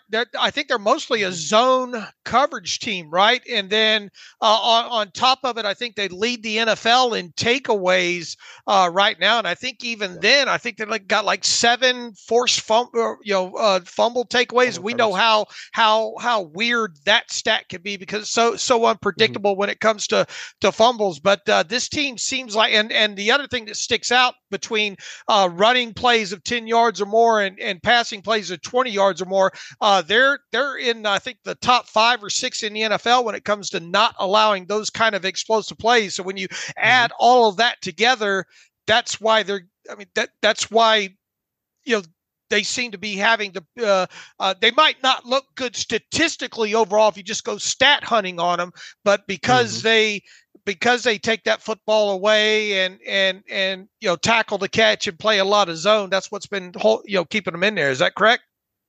That's correct. Yeah, yeah. They they basically their zone defense. They would like to play man a little bit more. Um, I think that that's sort of predicated off of how you know what what offense they're going up against. But the offenses they have been going up against uh, lately, zone has been a pretty good way to sort of stop those deep plays, stop those explosives from happening. Um, they do a really really good job at stopping the run. I think they're fourth in the league in terms of yards per game allowed on the ground. Um, so that's opened things up for them to get those turnovers, to to get those takeaways, things like that. You're and and you're right. Um, fumble recoveries are sort of misleading just because those are so random. The ball just might not bounce your way on a certain right. down, or it might bounce the opposite way. Maybe it bounced right into your lap. You know, those kind of things. It, it's weird. Interceptions are a little better. Obviously, they have you know, two guys with three picks, Cisco and, and, and Darious Williams, and then, you know, a, a, few guys with, with one. And I think that that is sort of more indicative of, of, of what they've been able to do and how sticky in coverage they've been. I think their front seven, um, including the linebacker, obviously, you know, Foye and then, and then, and then the, Devin Lloyd, you know, those two guys and, and, and, the rest of the defensive line have been outstanding, which has enabled them to sort of uh, be this uh, takeaway team where yeah, you know, teams are going to dink and duck their their way downfield. We saw that on Thursday with Derek Carr. He barely passed the ball over 10 yards. Um, but you know, they're not going to necessarily score every single drive, and that's sort of what they pride themselves on. It, not, it doesn't have to be as dramatic as maybe a Gus Bradley scheme, you know, where you're probably going to dink and dunk your way downfield and then score potent, m- most likely. But it's more of a, probably a more aggressive version of that three four. You know, just just, just different. They they like to disguise a lot. Um, it, it's it, it's really been um, in, interesting or incredible to see uh, how different they look this year compared to last. And and one last thing on the defense for me, the they're ranked 31st in, in pass yards allowed, but that's really misleading when, right. when teams are not only not only behind a little bit, but also passing for as passing as often as they do. I think right. Derek Carr at 55 passing attempts. You know, Gardner Minshew the same thing. You know, when when they're, when they're passing that much, you're going to give up passing yards. That's just natural. So, so um, you know, they're a better defense than I think the stats give them credit for. To your point, um, and and a lot of that just has to do with a lot of growth from these guys and um, sort of just making impact plays when when they come to them. When I would grow up and watch NFL primetime and catch the, the week's highlights, and anytime there'd be a trick play, Chris Berman would say those tricky, tricky, whatever the team is. When I watch the Jaguars, I feel like the tricky, tricky Jacksonville Jaguars with Logan Cooke running some fakes. You got um, I think Christian Kirk threw a pass. They had a wildcat play for a touchdown off a turnover against the Colts for ETN. Is that just a Pederson type thing? Is that because they have the people they think they can do that type of stuff? Mike Tomlin even made the comment that we're on alert for those kinds of things. So, is there any rhyme or reason for why they seem to be so trick play happy? Yeah, no, it's it's it's a combination. I think that they have players uh, like Travis Etienne, like Jamal Agnew. Jamal Agnew is a, right. really good example. Um, but also they have Doug Pederson, who, who who's a who's a gambler. You know, he's a guy who's going to go for it on fourth and five at, at, at the fifty. You know, that kind of thing. And I, I think that for him, having those change of pace um, or tr- or trick plays is is important. You have to have sort of that catch them off guard play. You have to sort of try steal possession sometimes. You know, obviously they felt strong, then they didn't have the look, then they did, and it was weird, but but it worked. And so you know, it was a situation where, um, or it, it is a situation in Jacksonville where yeah, you know, they're they're not going to rely on the trick play, but they're going to throw it at you. They're going to have all these end arounds, um, reverses, things like that. And, you know, whenever Jamal Agnew is on the field, it might be a little tricky to see that this week because Zay is going to most likely be out. Um, but whenever he's on the field and Zay is active, you know, it's most likely going to go to Agnew and, and they're most likely going to get him the ball in, in, in, a sort of weird way just because of the playmaker and the type of player that he is. But yeah, they, they have these guys and um, they they definitely acquire players because they know that they fit a certain skill set that they like, and they're not afraid to use them. You know, this isn't a bland offense; it's an offense that's interesting, um, and you're not necessarily going to know exactly what they're going to do on any given down. Right. Yeah, it's a fun offense, and Agnew that 39 it sticks mm-hmm. out, but he's certainly a player. I was going to say the same thing. Oh my gosh! A, is that another running back in there? Is this a, what, what personnel is this? Yeah. Yeah, yeah, he he he frustrates me even just with that with that 39. He, and, uh, I think we asked him about it last year, and he said he likes the ugly number and he's going to keep it. So it is what it is. He he admits it's ugly, but but he, he likes it. So I guess embrace embrace the ugly. My last question for you, Demetrius: What is what is the expectation for Jacksonville? To me, they were a trendy pick this summer. They were my pick that could really contend with the Chiefs, the the Bills, the top uh, uh upper echelon AFC teams. They're kind of in that maybe tier two category. They're five and two right now. What is what do you consider a successful season when all is said and done for Jacksonville this year? Yeah, they're they're on the right track. You know, I I think that coming into the year, I I said they would be about twelve and five, and and here they are at five and two, and I still think that twelve and five is perfectly reasonable to to expect. I think that the expectation um, is for them to win the division pretty easily, the AFC South, just because of the other teams within it. Um, I think the expectation is them to be for, for them to be competing uh, for that number one or two seed, and and and that's and to me those aren't really you know big expectations considering where they were last year, how they started this year. Um, they already beat the Bills. Um, they did lose to the Chiefs and the Texans, but um, you can sort of see how this team could, you know, keep going. They can keep this streak alive. I, I, really do think that this is a very um, even improved team from last year. You know, top to bottom or, on both sides of the football. Maybe maybe you can knock them a little bit for the offensive line just because of the changes. But other than that, it just feels like, you know, this team is still ascending and they're still trying to figure it out and they're winning while they're doing that. So to me, the expectations are incredibly high. If they, they lose more than more than six games this year, that would be very disappointing for them.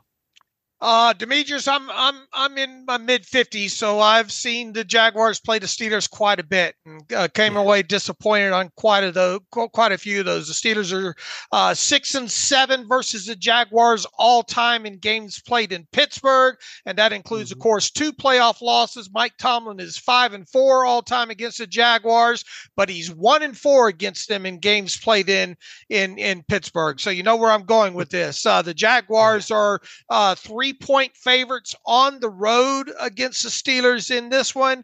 Uh, how do you see this one shake out? And feel free to throw out a score prediction for our listeners here.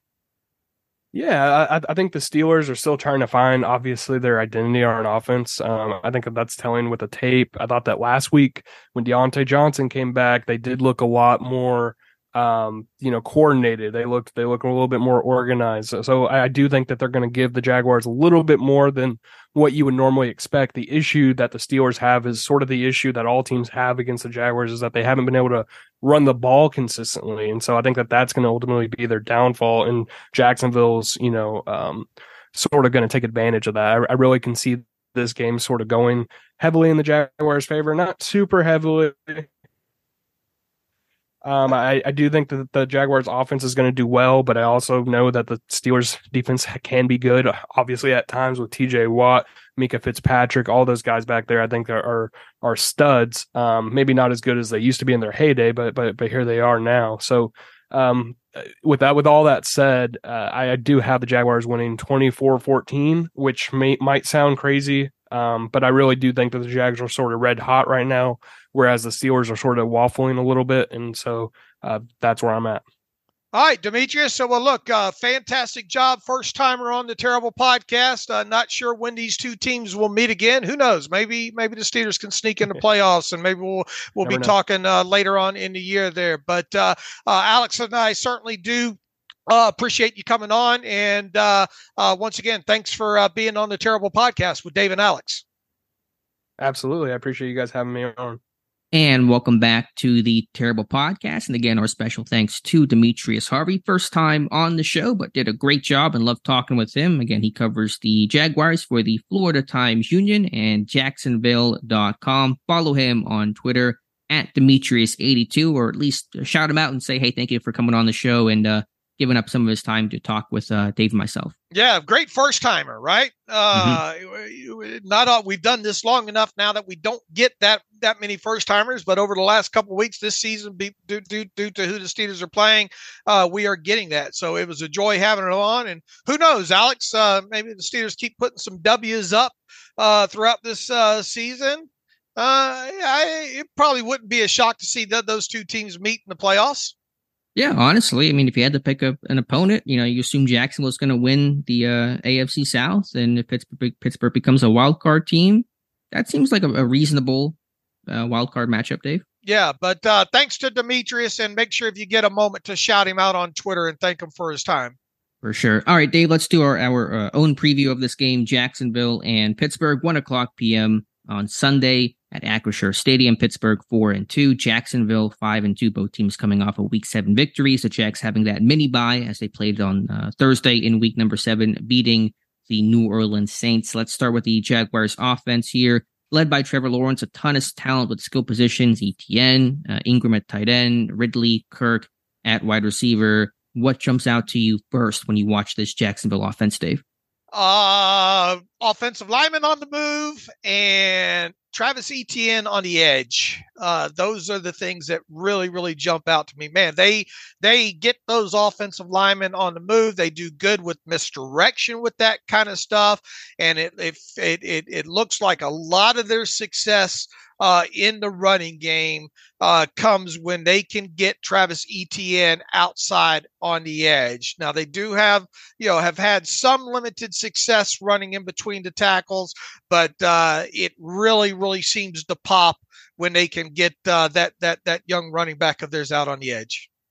Yeah, and the number that shocked me the most was, and Demetrius made this point, Travis Etienne leads the NFL in carries, 127. You know, the whole debate was in 2021, you know, Najee Harris versus Etienne. Those were the top two backs, and Pittsburgh was always, you know, really locked into to Harris. And part of that was that that work uh, horseback mentality. They can shoulder the load. I mean, Etienne maybe he's getting more carries than what they want, but you know, not, only does he lead the NFL in carries, he leads the NFL in uh, offensive snaps for a running back and, and snap percentage for a running back. He's playing 80% of the time for them. So um, I think he's doing a good job. I know the numbers from a yards per carry standpoint are down a fair bit, but uh, I think he's really become their all situations type player and a home run threat every single time this guy touches the football. Yeah, they'll get creative with him too. They'll uh, they'll shoot him out from the backfield in motion and get the ball out in his hands that way uh, to him as well. They'll run a lot of quick screens uh, or, or you know to to even Engram. Uh, they like working the edges, not only in the running game but in the passing game uh, as well too. I pulled up the last six uh, passing charts for for for Trevor Lawrence uh, as well, dating back to week two. And if you're a Steelers fan looking at that, uh, and I, I, would imagine Jaguars fan I haven't looked on Twitter or whatnot. I'm sure they're yelling, "Throw the ball to the middle of the field more." Well, they haven't had to because they work the edges uh, so well overall. This they are, are they are a, a a offense that probably gains most of their yards uh, outside the tackles, and definitely outside the tackles in the running game, and probably closer to the numbers and out when it comes to the passing game. I'll say with the running game, though, you're right. They're kind of more of an edge team, but they run some power football. I mean, they'll mm-hmm. counter, they pull guards, and they run these pin and pull schemes. So it's not all, you know, obviously toss or outside zone or kind of finesse. I mean, they will run some power stuff, but but get their back out on the edge that way. Right. They they they will indeed that. And look, they they'll still run some inside stuff, and they've had some limited success. But but where it really pops for them in the running game uh, is is is is on the edge there. And look, I pulled up that clip uh, from uh, who was it against the Colts, I think. Uh, there, they'll they'll they'll put ETN in the backfield, uh, wildcat him, mm-hmm. and uh, you'll run some of that wind back of, of Engram coming across or, or, or you know, wide receiver coming across and then circling back and then pull the guards the uh, the opposite direction and get you going one way and then boom ETN's on the edge that way. So there's a lot to look out for uh, in this game. They do a great job with their motion. They do a great job with the misdirection aspect of the game as well too. And uh, the Steelers have defense has really got to be on their keys when it comes to not allowing uh, these plays out on the edge. And there's some trickery in this offense. You mentioned the Wildcat touchdown. That was the first play off of a turnover against the Colts. They go out there in Wildcat, kind of a read option with ETN. He, he keeps the football, and it's a 22 yard touchdown. So just big momentum, you know, game changing type plays there. They've run fake punts with Logan Cooke, their punter. I think they had one against the Saints, and I believe they converted that. They have a wide receiver pass uh, by by Christian Kirk to to ETN. Um, you know, they, they do some stuff with Agnew, who's you know been a great return guy. I remember back in college, right. San Diego, not San Diego State, but literal San Diego. It's a great return guy there. Did, did it for Detroit, and he's kind of getting involved in some of this you know motion and window dressing, but you know out in space type stuff for them. So. Uh, you know, Doug Pederson's a guy that's always been aggressive and kind of done some funky things. So Pittsburgh has to be ready for some unique plays this weekend. Right, exactly. And then in the past game, you know, tr- traditional guys, Christian Kirk's been awesome for them. Calvin Ridley maybe been underused a little bit, but you know, big time threat, one v one, still making some big plays for them. I'm a huge fan of Evan Engram. Dave mentioned that to Demetrius. He's used all over. They run some split back. He uses that sniffer to help, you know, deal with some of those mug and A gap pressures that teams like Pittsburgh are using more and more. Be out in space, but he's athletic. He can he made a sick one handed catch against maybe the Colts it was. So um, that's a, a pretty unique guy tight end, I think. Yeah, and that probably explains why they brought in uh, who was it, Washington, uh, this week to get a, a, good look on on the card mm-hmm. team uh, with him and all like that. It's like having another receiver out there with, with, with, the things that you can do with him. You can collapse him down to the end of the line of scrimmage, or you can split him out and use him in the passing game that way. I tell you what, better not turn your back on Trevor Lawrence. Uh, I know he's got a, a, a, banged up knee and all like that, but even in this game against the Saints, uh, he showed that he's not afraid to take off with the football. So not only do you have to worry about uh, you know, their their their their their uh, eligibles, you know, fine eligibles that they have as far as receivers go, uh, and and worry about the running game and all. But when Trevor Lawrence uh, drops back, you better have a good contained system set up because he will take off with a football either up the gut or around the edge. Yeah, I'll say that's the only downside to like the Alex Highsmith spin move. As potent as it is, it can give up contain when it doesn't work. Or even when it does work and get some pressure, it'll flush the quarterback to his left, and there's there's often a vacancy there. Think about the Stafford touchdown to Atwell. Um, that that's what happened on that play. So I'm not knocking Highsmith for that rush, but those spin moves do have a downside to it. And Lawrence is a guy that is certainly able to to run with the football. Right. Uh, and as far as the passing game goes, once again, they they they they tend to work towards the sidelines a little bit more more than not. Uh, if they do pass over the middle, it's usually more in the six to ten yard variety. They don't they don't do a lot down the middle of the field uh, between the numbers more than 12 yards past the line of scrimmage which makes sense when you have Kirk and Ridley on the outside. Not really a true slot receiver in this offense. It's really more Engram, and he's done his work. He's done his work, I think, to the edges, but but more underneath. Not they don't work the seams as much. So so that all tracks. How about this offensive line? You know, Robinson, I think, a left tackle, solid. You mentioned, you know, can you attack the right tackle, the rookie Anton Harrison against T.J. Watt? Eh, Watt's seen a lot of younger rookie type of tackles this year. Can he take advantage of that? Obviously, you know, Jacksonville's going to give a lot of help to to him, I'm sure. Uh, Scherff has been a really good guard, played in the football, played in the NFL for for a long time. So um, it, it's probably an underrated offensive line, not not not an amazing one, but I think it's a solid group of guys up front. It feels like uh, scheme wise and execution wise, uh, uh, I don't know how are they on chunk plays. Probably probably it doesn't if if they're coming they're coming a lot of after the catch or on the ground with with with, with i'm sure etn has his share of 10 or more uh uh yard. what i'm getting at here is they're they're very much a ball control move the football and and execute five six seven yards at a time Mm-hmm. Yeah, the numbers I have here, they have 19 runs of 10 plus yards. That's tied for 13th in football, so just a bit above average. In the pass game, oh, they have 18 completions of 20 or more yards, which is tied for 19th, lower than what I thought it would be for their, their skill guys. They're not an said, explosive team overall, but they they they do execute, and they ball control, uh, and they march on down the field. Yeah, and they're I think they get some YAC. You look, you know, the touchdown that Kirk had against the Saints that game winner. I mean, that was what a short little jerk route. He ran, outran the entire Saints secondary. So I, I mean, yeah, on paper maybe the numbers aren't there, but I think Ridley in space is a dangerous dude. I think he's a great route runner, a great player overall. I think Kirk has made some huge plays for them. ETN is, is explosive, had some probably bigger plays last year than than this year. So I just get worried about those 1v1 moments, especially with the Pittsburgh secondary not tackling that well overall this year. They better tackle well this week, Dave. You miss a tackle, I think those guys can can mm. pop a big play.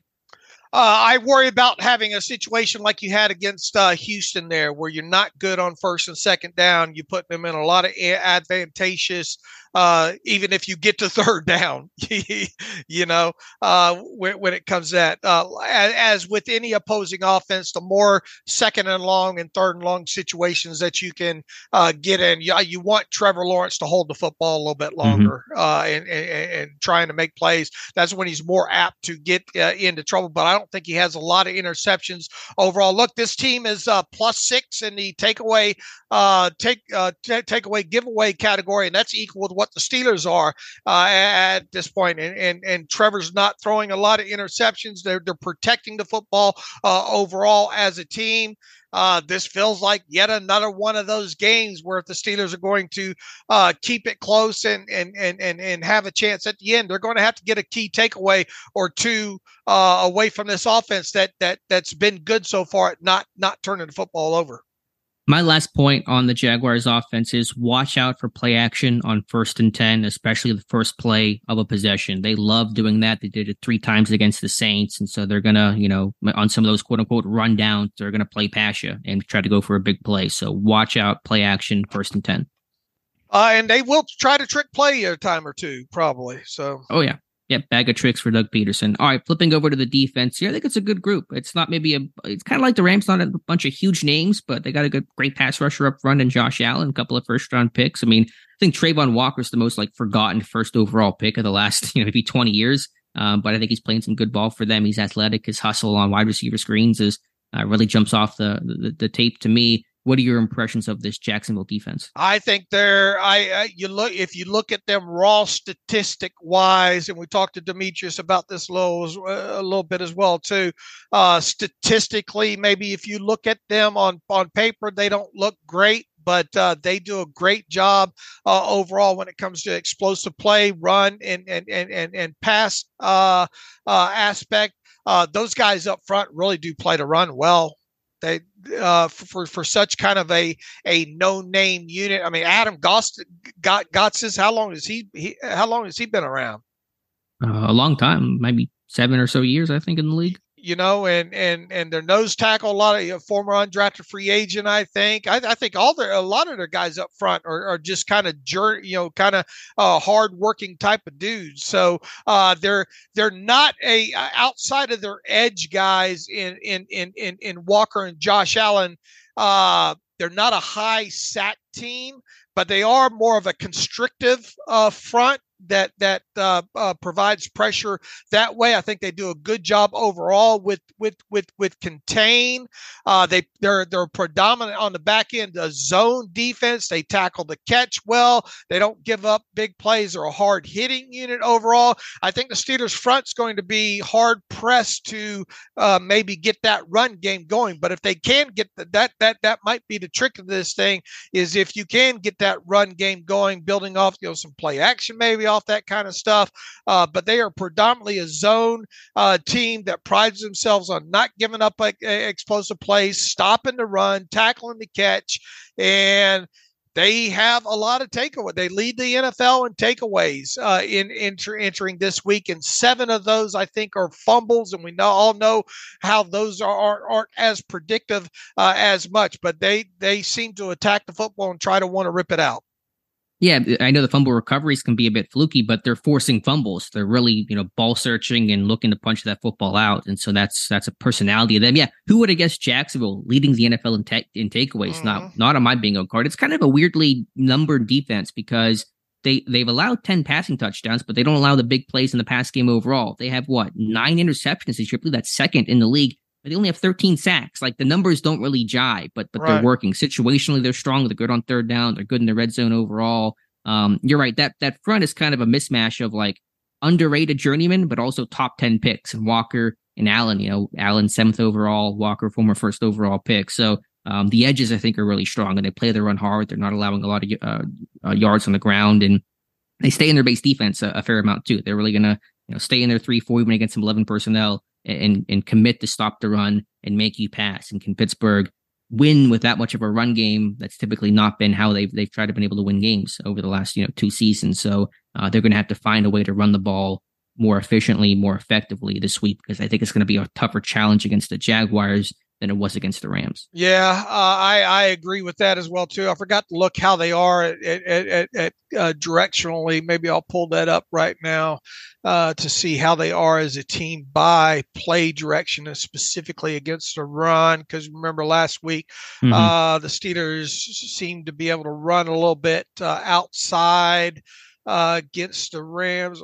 I'll, I'll, just mention really quickly as you're looking that up, the Jaguars have missed 52 tackles this year per, uh, per uh, Pro Football Reference coming into the week. That was tied for fifth most in football. So you see it on tape uh, a little bit as well. So I think there's a there's some after contact chances here um, because Jacksonville has missed more tackles than you would you would like to see as a defensive coordinator for them. Uh, these are some raw, obviously, stats here. Uh, would have to drill it down and look at how some of these happen here. If there's any quarterback scrambles mixed in with with, with this, but uh, 23 runs uh, to left guard against them have averaged 5.70 yards, and that's ranked 29th in the league when it comes to run directions uh, that way. Across the board, the rest of the way, though, pretty damn sound.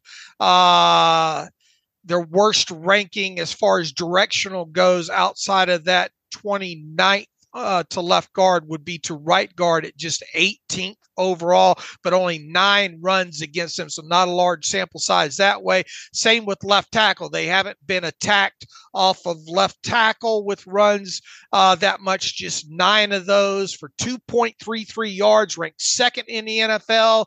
They're good around right in. They're ranked first in the NFL on 26 runs mm. that that way uh, there. So you know, just and and that's a pretty large subsection up the middle. 51 runs against them up the middle, uh, tapped up the middle.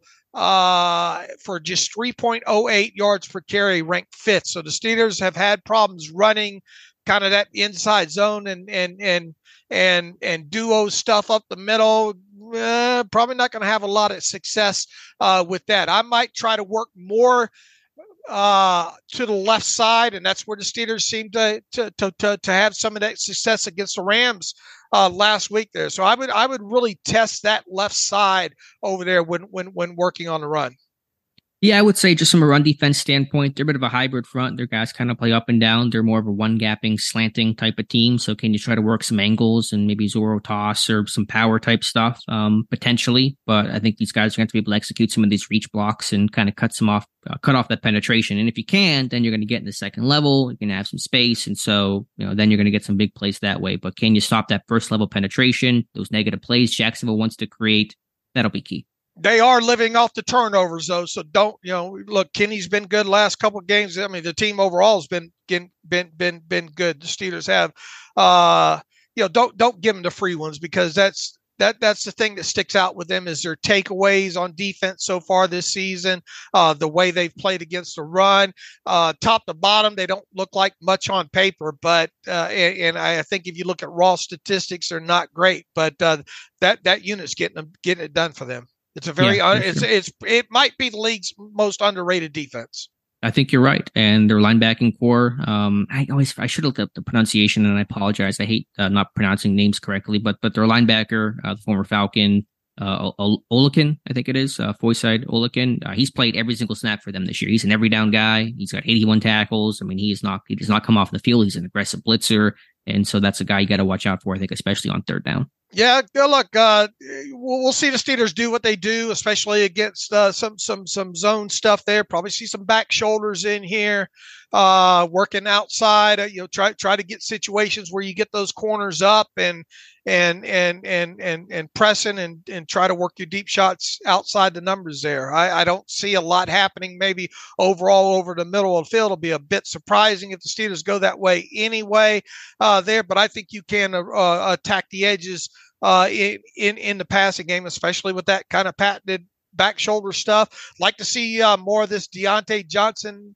uh, more more of these just slants overall that we saw against the Rams, and and you know, you're to have to be smart at finding uh, your spots in these zone defenses and uh, trying to get the ball tucked and, and run after the catch with those. Yeah, their zone personality. They run a lot of cover two, a lot of cover four, especially against two by two sets. And so maybe you have to attack the seams more against cover two. I mean, that there's the whole shot, but trying to throw, you know, true vertical is going to be tough to do. Um, against quarters coverage, it's going to be hard to really get the ball, you know, vertically, I think. So you're going to have to kind of sit down and, and find some zone beaters. And I think maybe, you know, maybe sit over the middle of the field and the tight ends do get involved a, a bit more this weekend. Um, I will say, I, I, don't, I don't worry more. I don't worry as mm-hmm. much about them being able to complete passes out at, out on the edge.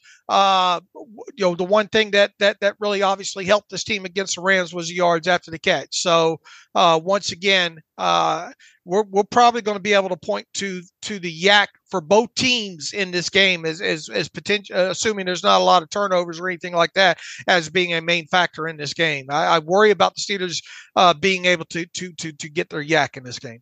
Yeah, I mean, like I said, the Jaguars have missed a bunch of tackles this year, so hopefully there's there's a chance for that. But they do keep a lid on things. They don't really allow the big play overall, the explosive pass play, and so they want to just try to to keep things in front. That's really has become typical across the NFL. I think every defense right. is kind of working work too high and just trying to, to to keep a lid on stuff overall. Um, I think although on any situation where you get a fourth down, if you're ever in that situation, the Jaguars do man up and I've seen mesh concepts really work well against them. So if you get late game or kind of being aggressive, you're on a fourth and two, fourth and three, expect some blitz, expect man uh, man coverage, and maybe try to come up with your best best uh, man beater then. And then I would just say as a kind of a, a final situational thought, anytime you're kind of in that red zone, you know, around the 10 yard line, eight yard line, they're going to drop eight. They're going to try to drop eight, constrict windows, and and you know, really make life tough on the quarterback and only rush three. So just a, a minor point there about how they've kind of rushed on tape in some goal line situations. And answer to help with all this was run the football better. You know. Yeah, I mean Pittsburgh, it's a must. They have to run the ball effectively. They did that against the Rams, and you saw the offense just kind of find some more cohesion and they sustained better. But the Jaguars' run defense has been really tough. And so, you know, it's it's a tough front to run into.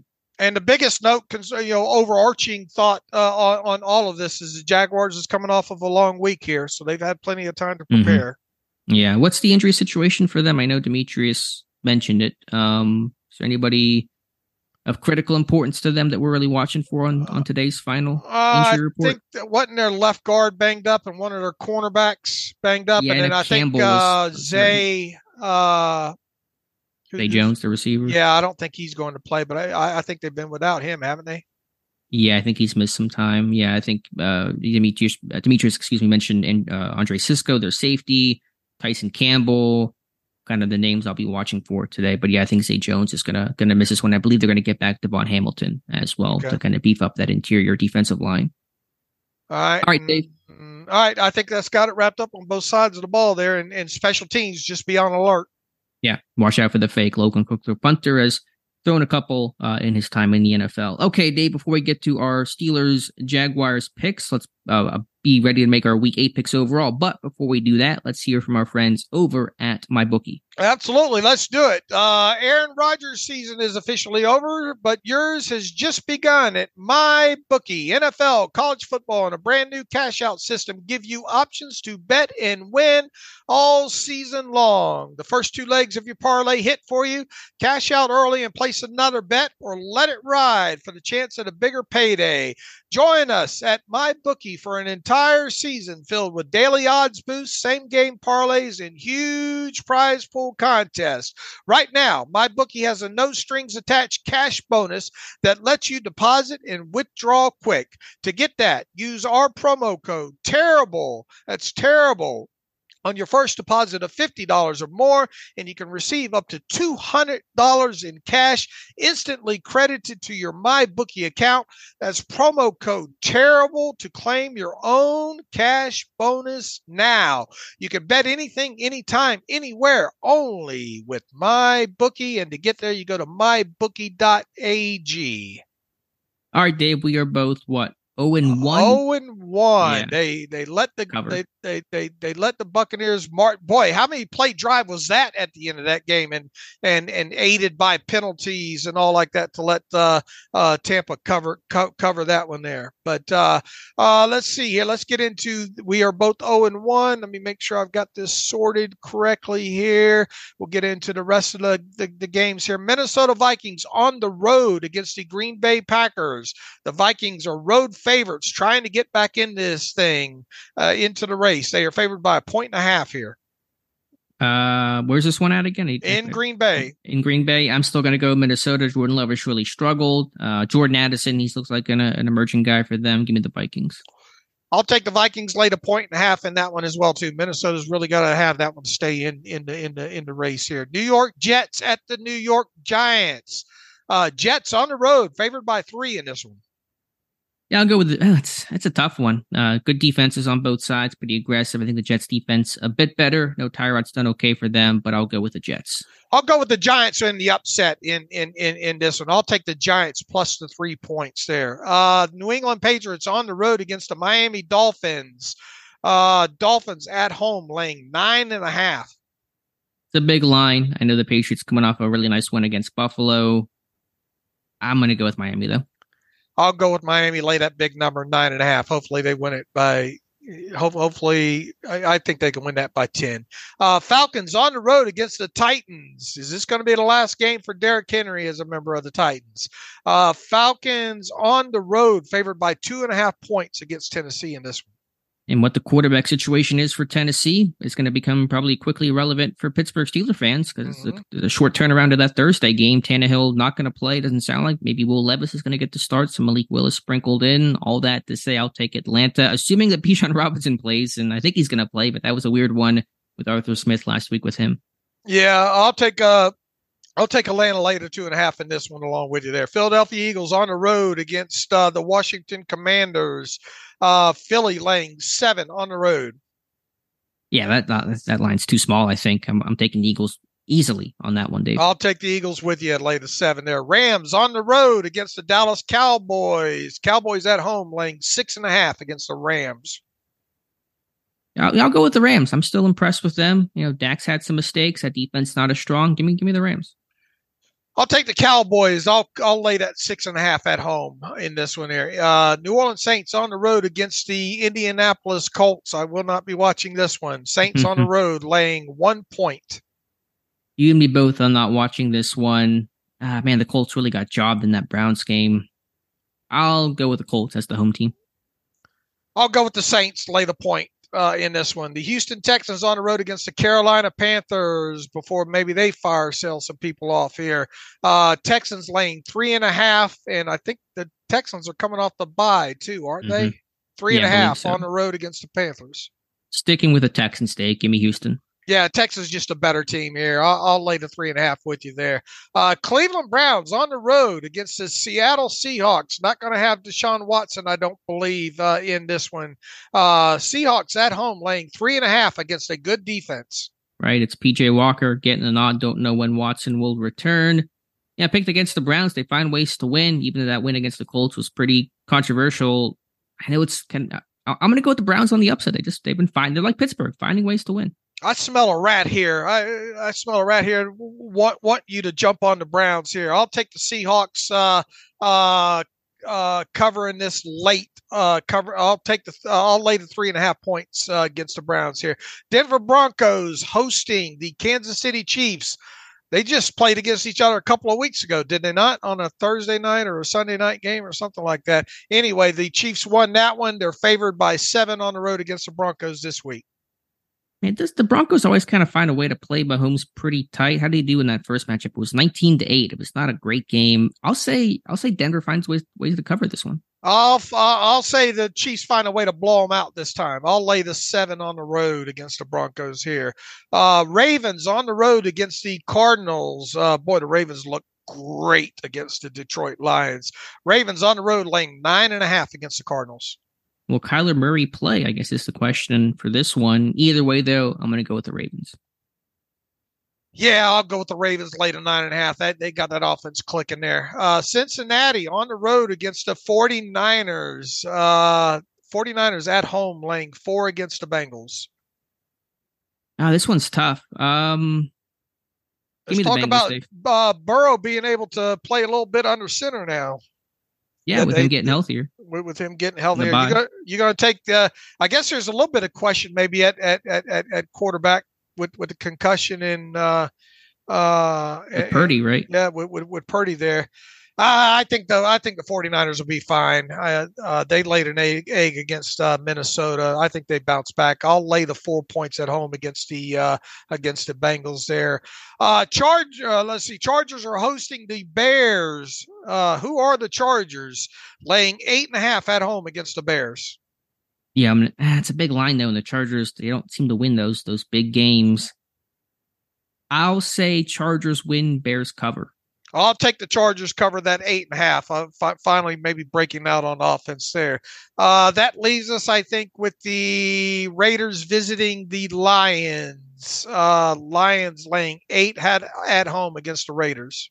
Yeah, I think the Lions are going to be properly pissed off for that terrible showing against Baltimore. They're going to take some anger out on the Raiders. Give me Detroit. I'll take Detroit late eight as well too. That circles us back to the Steelers versus the Jaguars uh, in Pittsburgh. Uh, Jaguars right now two and a half point road favorites, and the history against the Steelers hasn't been great. No, it has not. What one in four Tomlin is you said against the Jaguars in Pittsburgh? Is that the number? I'll have to pull it up real quick here while you. I think that's what you said. This one was the tough for me. I really kind of had a, a similar feeling as the Rams game. Not super confident either way, and you know, I've been really impressed by Pittsburgh again, winning close. That's been their MO. I give them so much credit for for finding ways to do that late. I just look at Jacksonville with the, the skill guys, with the Pittsburgh secondary's been so just frustrating, inconsistent, prone to the big play. Can Pittsburgh run the ball effectively against a Jacksonville front that's done well against the run overall? Again, I'm not super confident here. I'm taking Jacksonville though 23 to 20 over the Pittsburgh Steelers 23 very, 20. Very close to me. We're going to we're going to make the because we're going to get a lot of I can't I thought you guys were Steeler fans uh, uh, comments here. The Steelers are 6 and 7 versus the Jaguars all time in games played in Pittsburgh and that includes two playoff losses obviously. Mike Tomlin is 5 and 4 all time against the Jaguars but 1 and 4 against them in games played in Pittsburgh. Uh, the long week for Jaguars to prepare. I feel like the uh, uh, this this feels like a kind of a letdown game to me for uh, for the Steelers Steelers here. Uh, I know I said last week they, they, they you know they've got to show me and all like that. I, I just think the Jaguars are a better uh, put together team on both sides of the football. I think they're an opportunistic team uh, on top of it. I think the Steelers keep this one close once again, but I think they come out on the wrong side of this. My score is very similar to yours, uh, but I do have the Jaguars winning and covering in this one, 24 to 20. That ought to okay. that ought that ought to upset uh, the the listeners here. Both of us uh, mm-hmm. pick pick it. We both of us picked against them last week, though, didn't we? And we're both wrong, so maybe yeah. we'll hold hands on our wrongness again. I mean, we pick we always pick close games because they're always in close games, and yet Pittsburgh always wins close games. Maybe we should pick the Steelers whenever we have a, a margin like either they get blown out or they win close. Those have been the literal two outcomes of every Steelers game uh, this season. All six of them have been either blowout losses to the 49ers and the Texans or close, you know, last second type of wins. And if we pick it close, maybe we should we should start taking Pittsburgh. Uh, look, uh, as we as I like ha- have talked about here, these next four games, all of them are, are, very winnable. I think, and I think this is a. But I really think the next two after this against Tennessee and Green Bay are very winnable.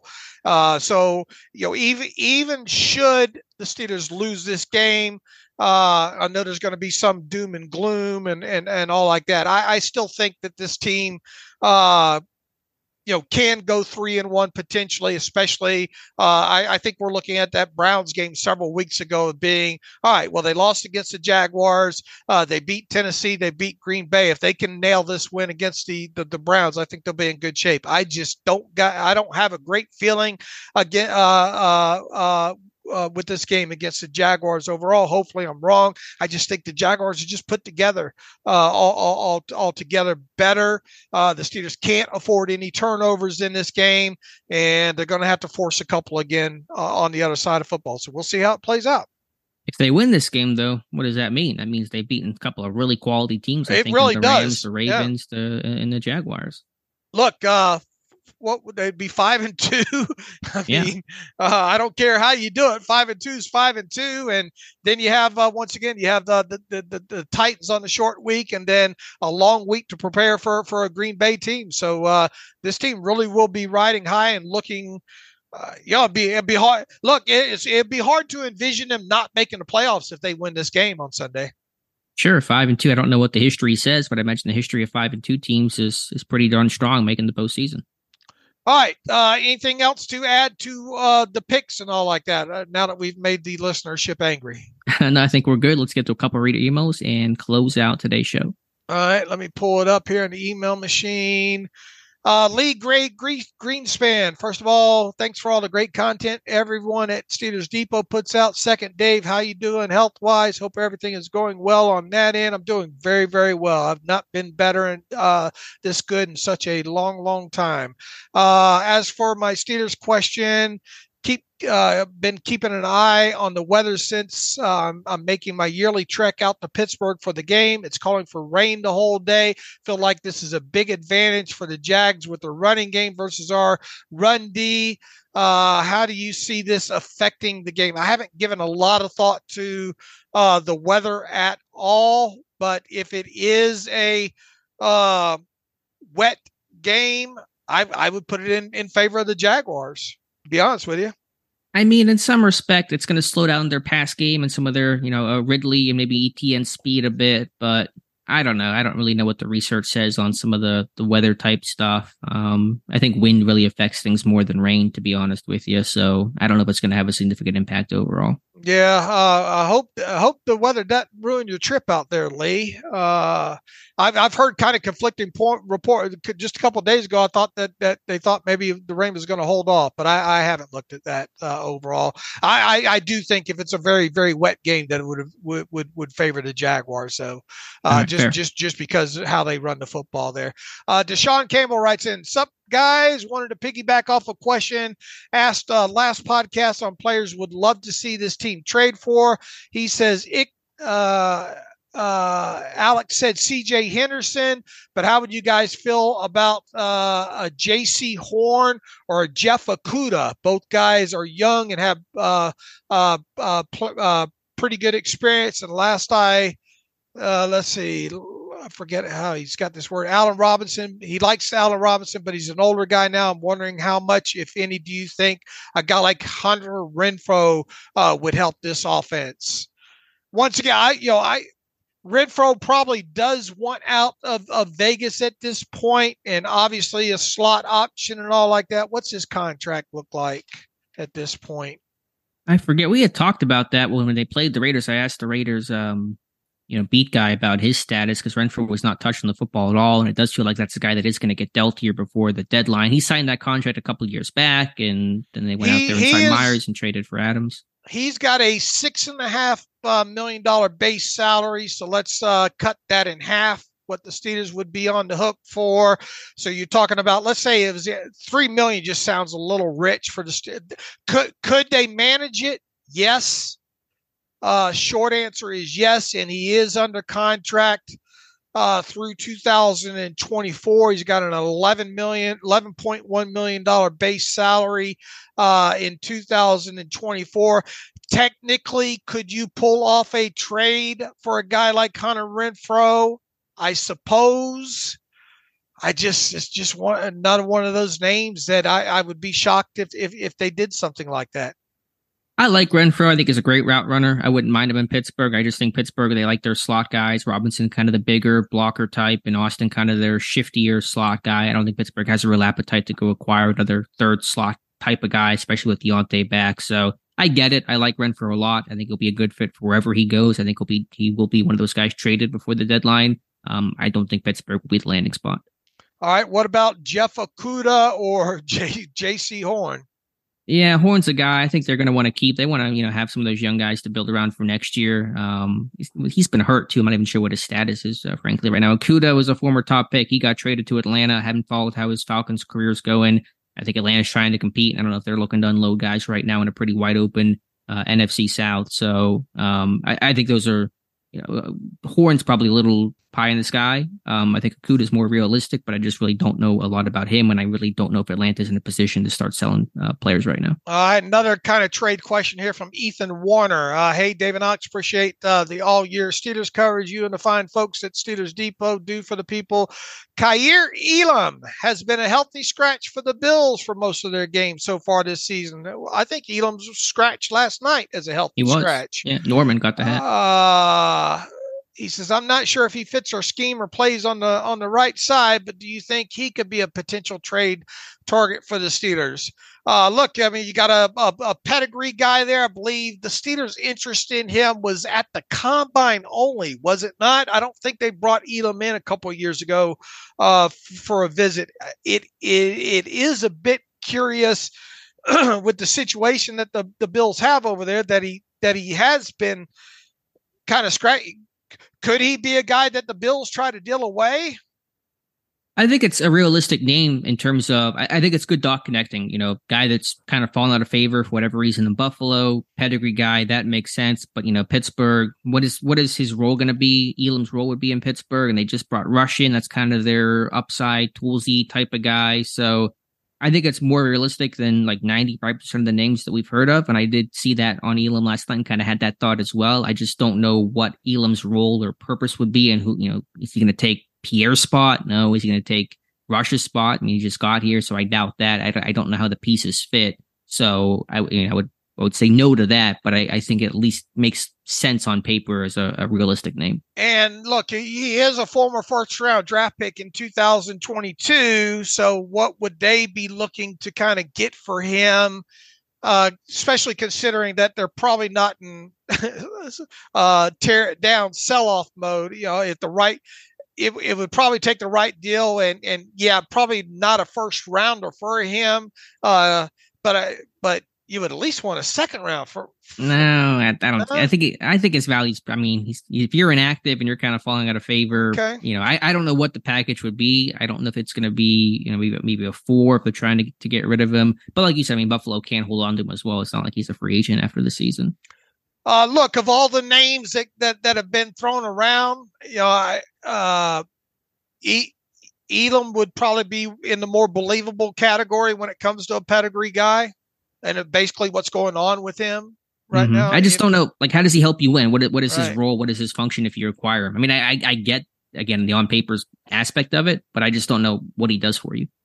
Right, but of all the names out there, right? Yeah, I think it's it's a it's a sensible name, and and you know, obviously Levi's not played well. They're looking for corner help, but is Elam going to come in and start right away? I, I just I'm not sure if I see that either. So I think I think as you see Porter play more and more, that's going to put Peterson giving him more right cornerback snaps, and that's going to be the way they kind of handle this thing. How mad is this fan base going to be if there's nothing done on the Steelers end here in this next week?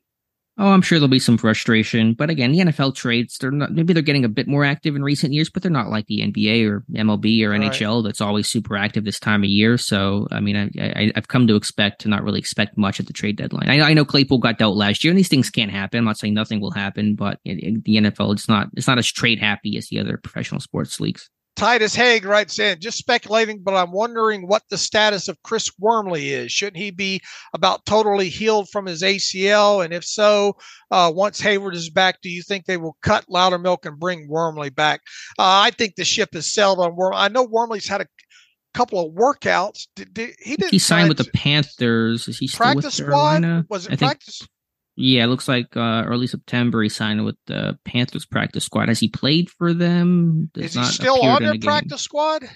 I can check. I hadn't heard anything otherwise, but I can check. I, I don't know. I'll look real Um, quick here. I pull it up here. I don't know if they would cut. I mean, I think we talked about you know Loudermilk or Fehoko. Uh, yes, Wormley's still Yeah. on the practice squad right now. Uh, I don't know if they're. I don't know. I mean, maybe they could sign Wormley off off the fifty three, but I, I don't know if they have a good feeling of his uh, health or status right now. Well, here's the thing: when when when Heyward gets activated, that's going to take one spot that we talked about, either Loudermilk or uh, or or or uh, Fehoko. hmm If you went out there and, and absolutely had a guy like Wormley, who who on top of it would you cut the other one? You know, the other one, yeah. Which I mean, that makes sense. I mean, I I can buy that. I just, I mean, is it pl- is it a plausible suggestion? Yes. Do I think it's going to happen? No. Fair. That's probably a realistic answer. Uh, Nathan Casey, why don't they make a special jumbo package with Broderick Jones as a second tight end? He's an athletic run blocker, would definitely help against five man D line fronts and in short yardage. Also, why don't they look to look at him more if Chuks is struggling to start at the, on the right side? The kid is talented, and even mistakes now will pay dividends more in the future uh, than Ch- Chuks, who uh, might not even be on the roster next year. My guess is the starting tackle combo. He says for the Steelers next year is Jones at left tackle, Dan Moore at right tackle, but I would settle for the reverse of that now to get the most talented upside uh, out there this season. Uh, I'll answer the first part uh, uh, first. Could could they stand to get Broderick Jones uh, on the field as an extra lineman for for three or four snaps a game? Yes. Why do you think they haven't? Uh, that's a good question. I don't yeah. know. I think there's probably some chances they could have done it and haven't done it. I mean, there is, you know, obviously you lose an eligible, but it's not like Darnell Washington is catching a lot of passes. So, right. And obviously you can have both those guys out there. Um, I, I like to see it occasionally. Even if it screams run, I would say throw throw them out there for for a handful of eligible snaps. Sure. So I think it's a fair point. I mean, Pittsburgh has sort of teased the idea from time to time, but we have not actually seen it. So I don't know how much they're repping it and those types of things. Um, they've obviously, you know, had some injuries there to Moore, which maybe, you know, messed up their plans a little bit. But yeah, I, I, I wouldn't mind seeing it once or twice. Look, anything to, to, to, to help this run game, you know, and once mm-hmm. again, you know, by, by putting them in there, you're, you're, you're screaming that you're going to probably run the football, but why not try it three or four times? Yeah, I'm with it. Um, in terms of the future, I mean, I, am good with Okorafor at right tackle. He's getting paid. I mean, he's not been great, but he's not been a, a liability or anything that that screams this guy has to be benched. And you know, Jones has limited work at, at right tackle, you know, in game that type of stuff. So I'm not expecting Jones to to replace a uh, for this year at right tackle. Next year, you know, how's it going to go? I, I'm really not sure. haven't thought about that next year configuration too much. Uh, one last one, Mark Ur- Ur- Ur- Urban Urban. Uh, hi, David Alex. Uh, sorry if I mispronounced your name, Mark. Uh, keep up the great work. You guys keep getting better. I noticed that there are no byes this week. There are also no byes in week 12. He says, I never remember this happening. I was wondering if you heard of a good reason why. I think they are planning something uh, tinfoil hat. Uh, he says it seems to give an advantage to all the teams that still have to take their byes by pushing them back one or two weeks. Baltimore has theirs after both weeks of no byes, which is week 13, seven weeks uh, after ours. I have the last five years of byes below. Why do they have two teams off one week, four teams others, and six teams off two? Is there a reason to not having eight weeks? Ooh. Uh, Mark, you've done a lot more research on this than uh, than I have. Uh, I'm not going to pretend like I know the answer to this, and I don't know if I would have. Uh, this would have jumped out to me uh, had you not brought this up. So good research. Uh, I'll, I'll take uh, what you have in, in, the email here as gospel. Uh, I don't know the rhyme and reasoning behind this. I don't either. I don't know if the 17 game schedule is messing something up. Maybe it is. Maybe it is not. I really don't know there. Uh, the other thing I can only offer is that just because I've seen the commercial a thousand times, is isn't the schedule not basically computer generated by whatever that is, Amazon powered technology, whatever the the, the ad placement I, I think is. His, I think his main takeaway here, though, is that this is the first time that uh, no byes for teams in week eight and week twelve. Right, but I mean that that just going off of okay, how is the schedule created? And I think it's now done basically with a computer and an algorithm, as opposed to I think it used to be basically manually made by an entire team of staffers and would take forever to do. So I guess it's just a quirk of the schedule. I, mean, again, that's just in terms of how they make the whole thing, and maybe that's just the way it was, you know, the best way to to make it. I really don't have an explanation for it other than to say the with it kind of being in a computer more than it's being made by people. That that's just kind of what it, it ended up spitting out. Mark, if I had seen your question ahead of time, I would have maybe tried to Google this, but I, uh, and, and maybe I will uh, here over the weekend or whatnot. But uh, I don't have uh, I don't have a great, I don't have any answer for you why it, it it's it's worked out this way. I don't view it as a conspiracy. Though I just think it's a it's one of the many quirks of the NFL schedule. Uh, look, we try to we try to learn and know as much about all of this as we can. Uh, we, we uh, some of the you know some of this stuff we, we can't know everything, and and we have no uh, issue at telling you uh, listeners that, that sometimes you know, we don't know, and I, I I'll Google this, and if I come across anything, maybe we'll highlight it in in in in, in the Monday show there. All right, sounds good, Dave. All right. Uh, I think we got through most of them there. We're running a little bit long as usual, but uh, shout out to Demetrius Harvey uh, for jumping on with us, uh, covering the Jaguars and all. Make sure you shout him out on Twitter. Uh, until Monday, let's hope uh, that Alex and I are both very, very wrong again with our picks and predictions. However, it turns out on Sunday against the Jaguar Jaguars, we'll be back on Monday to talk about it. You can follow me on X slash Twitter at Steelers Depot. Follow Alex at Alex underscore Kozora. Follow the show at Terrible Podcast. Email the show, the terrible podcast at gmail.com. If you like what we do and want to donate to the cause, SteelersDepot.com. Hit the donate button.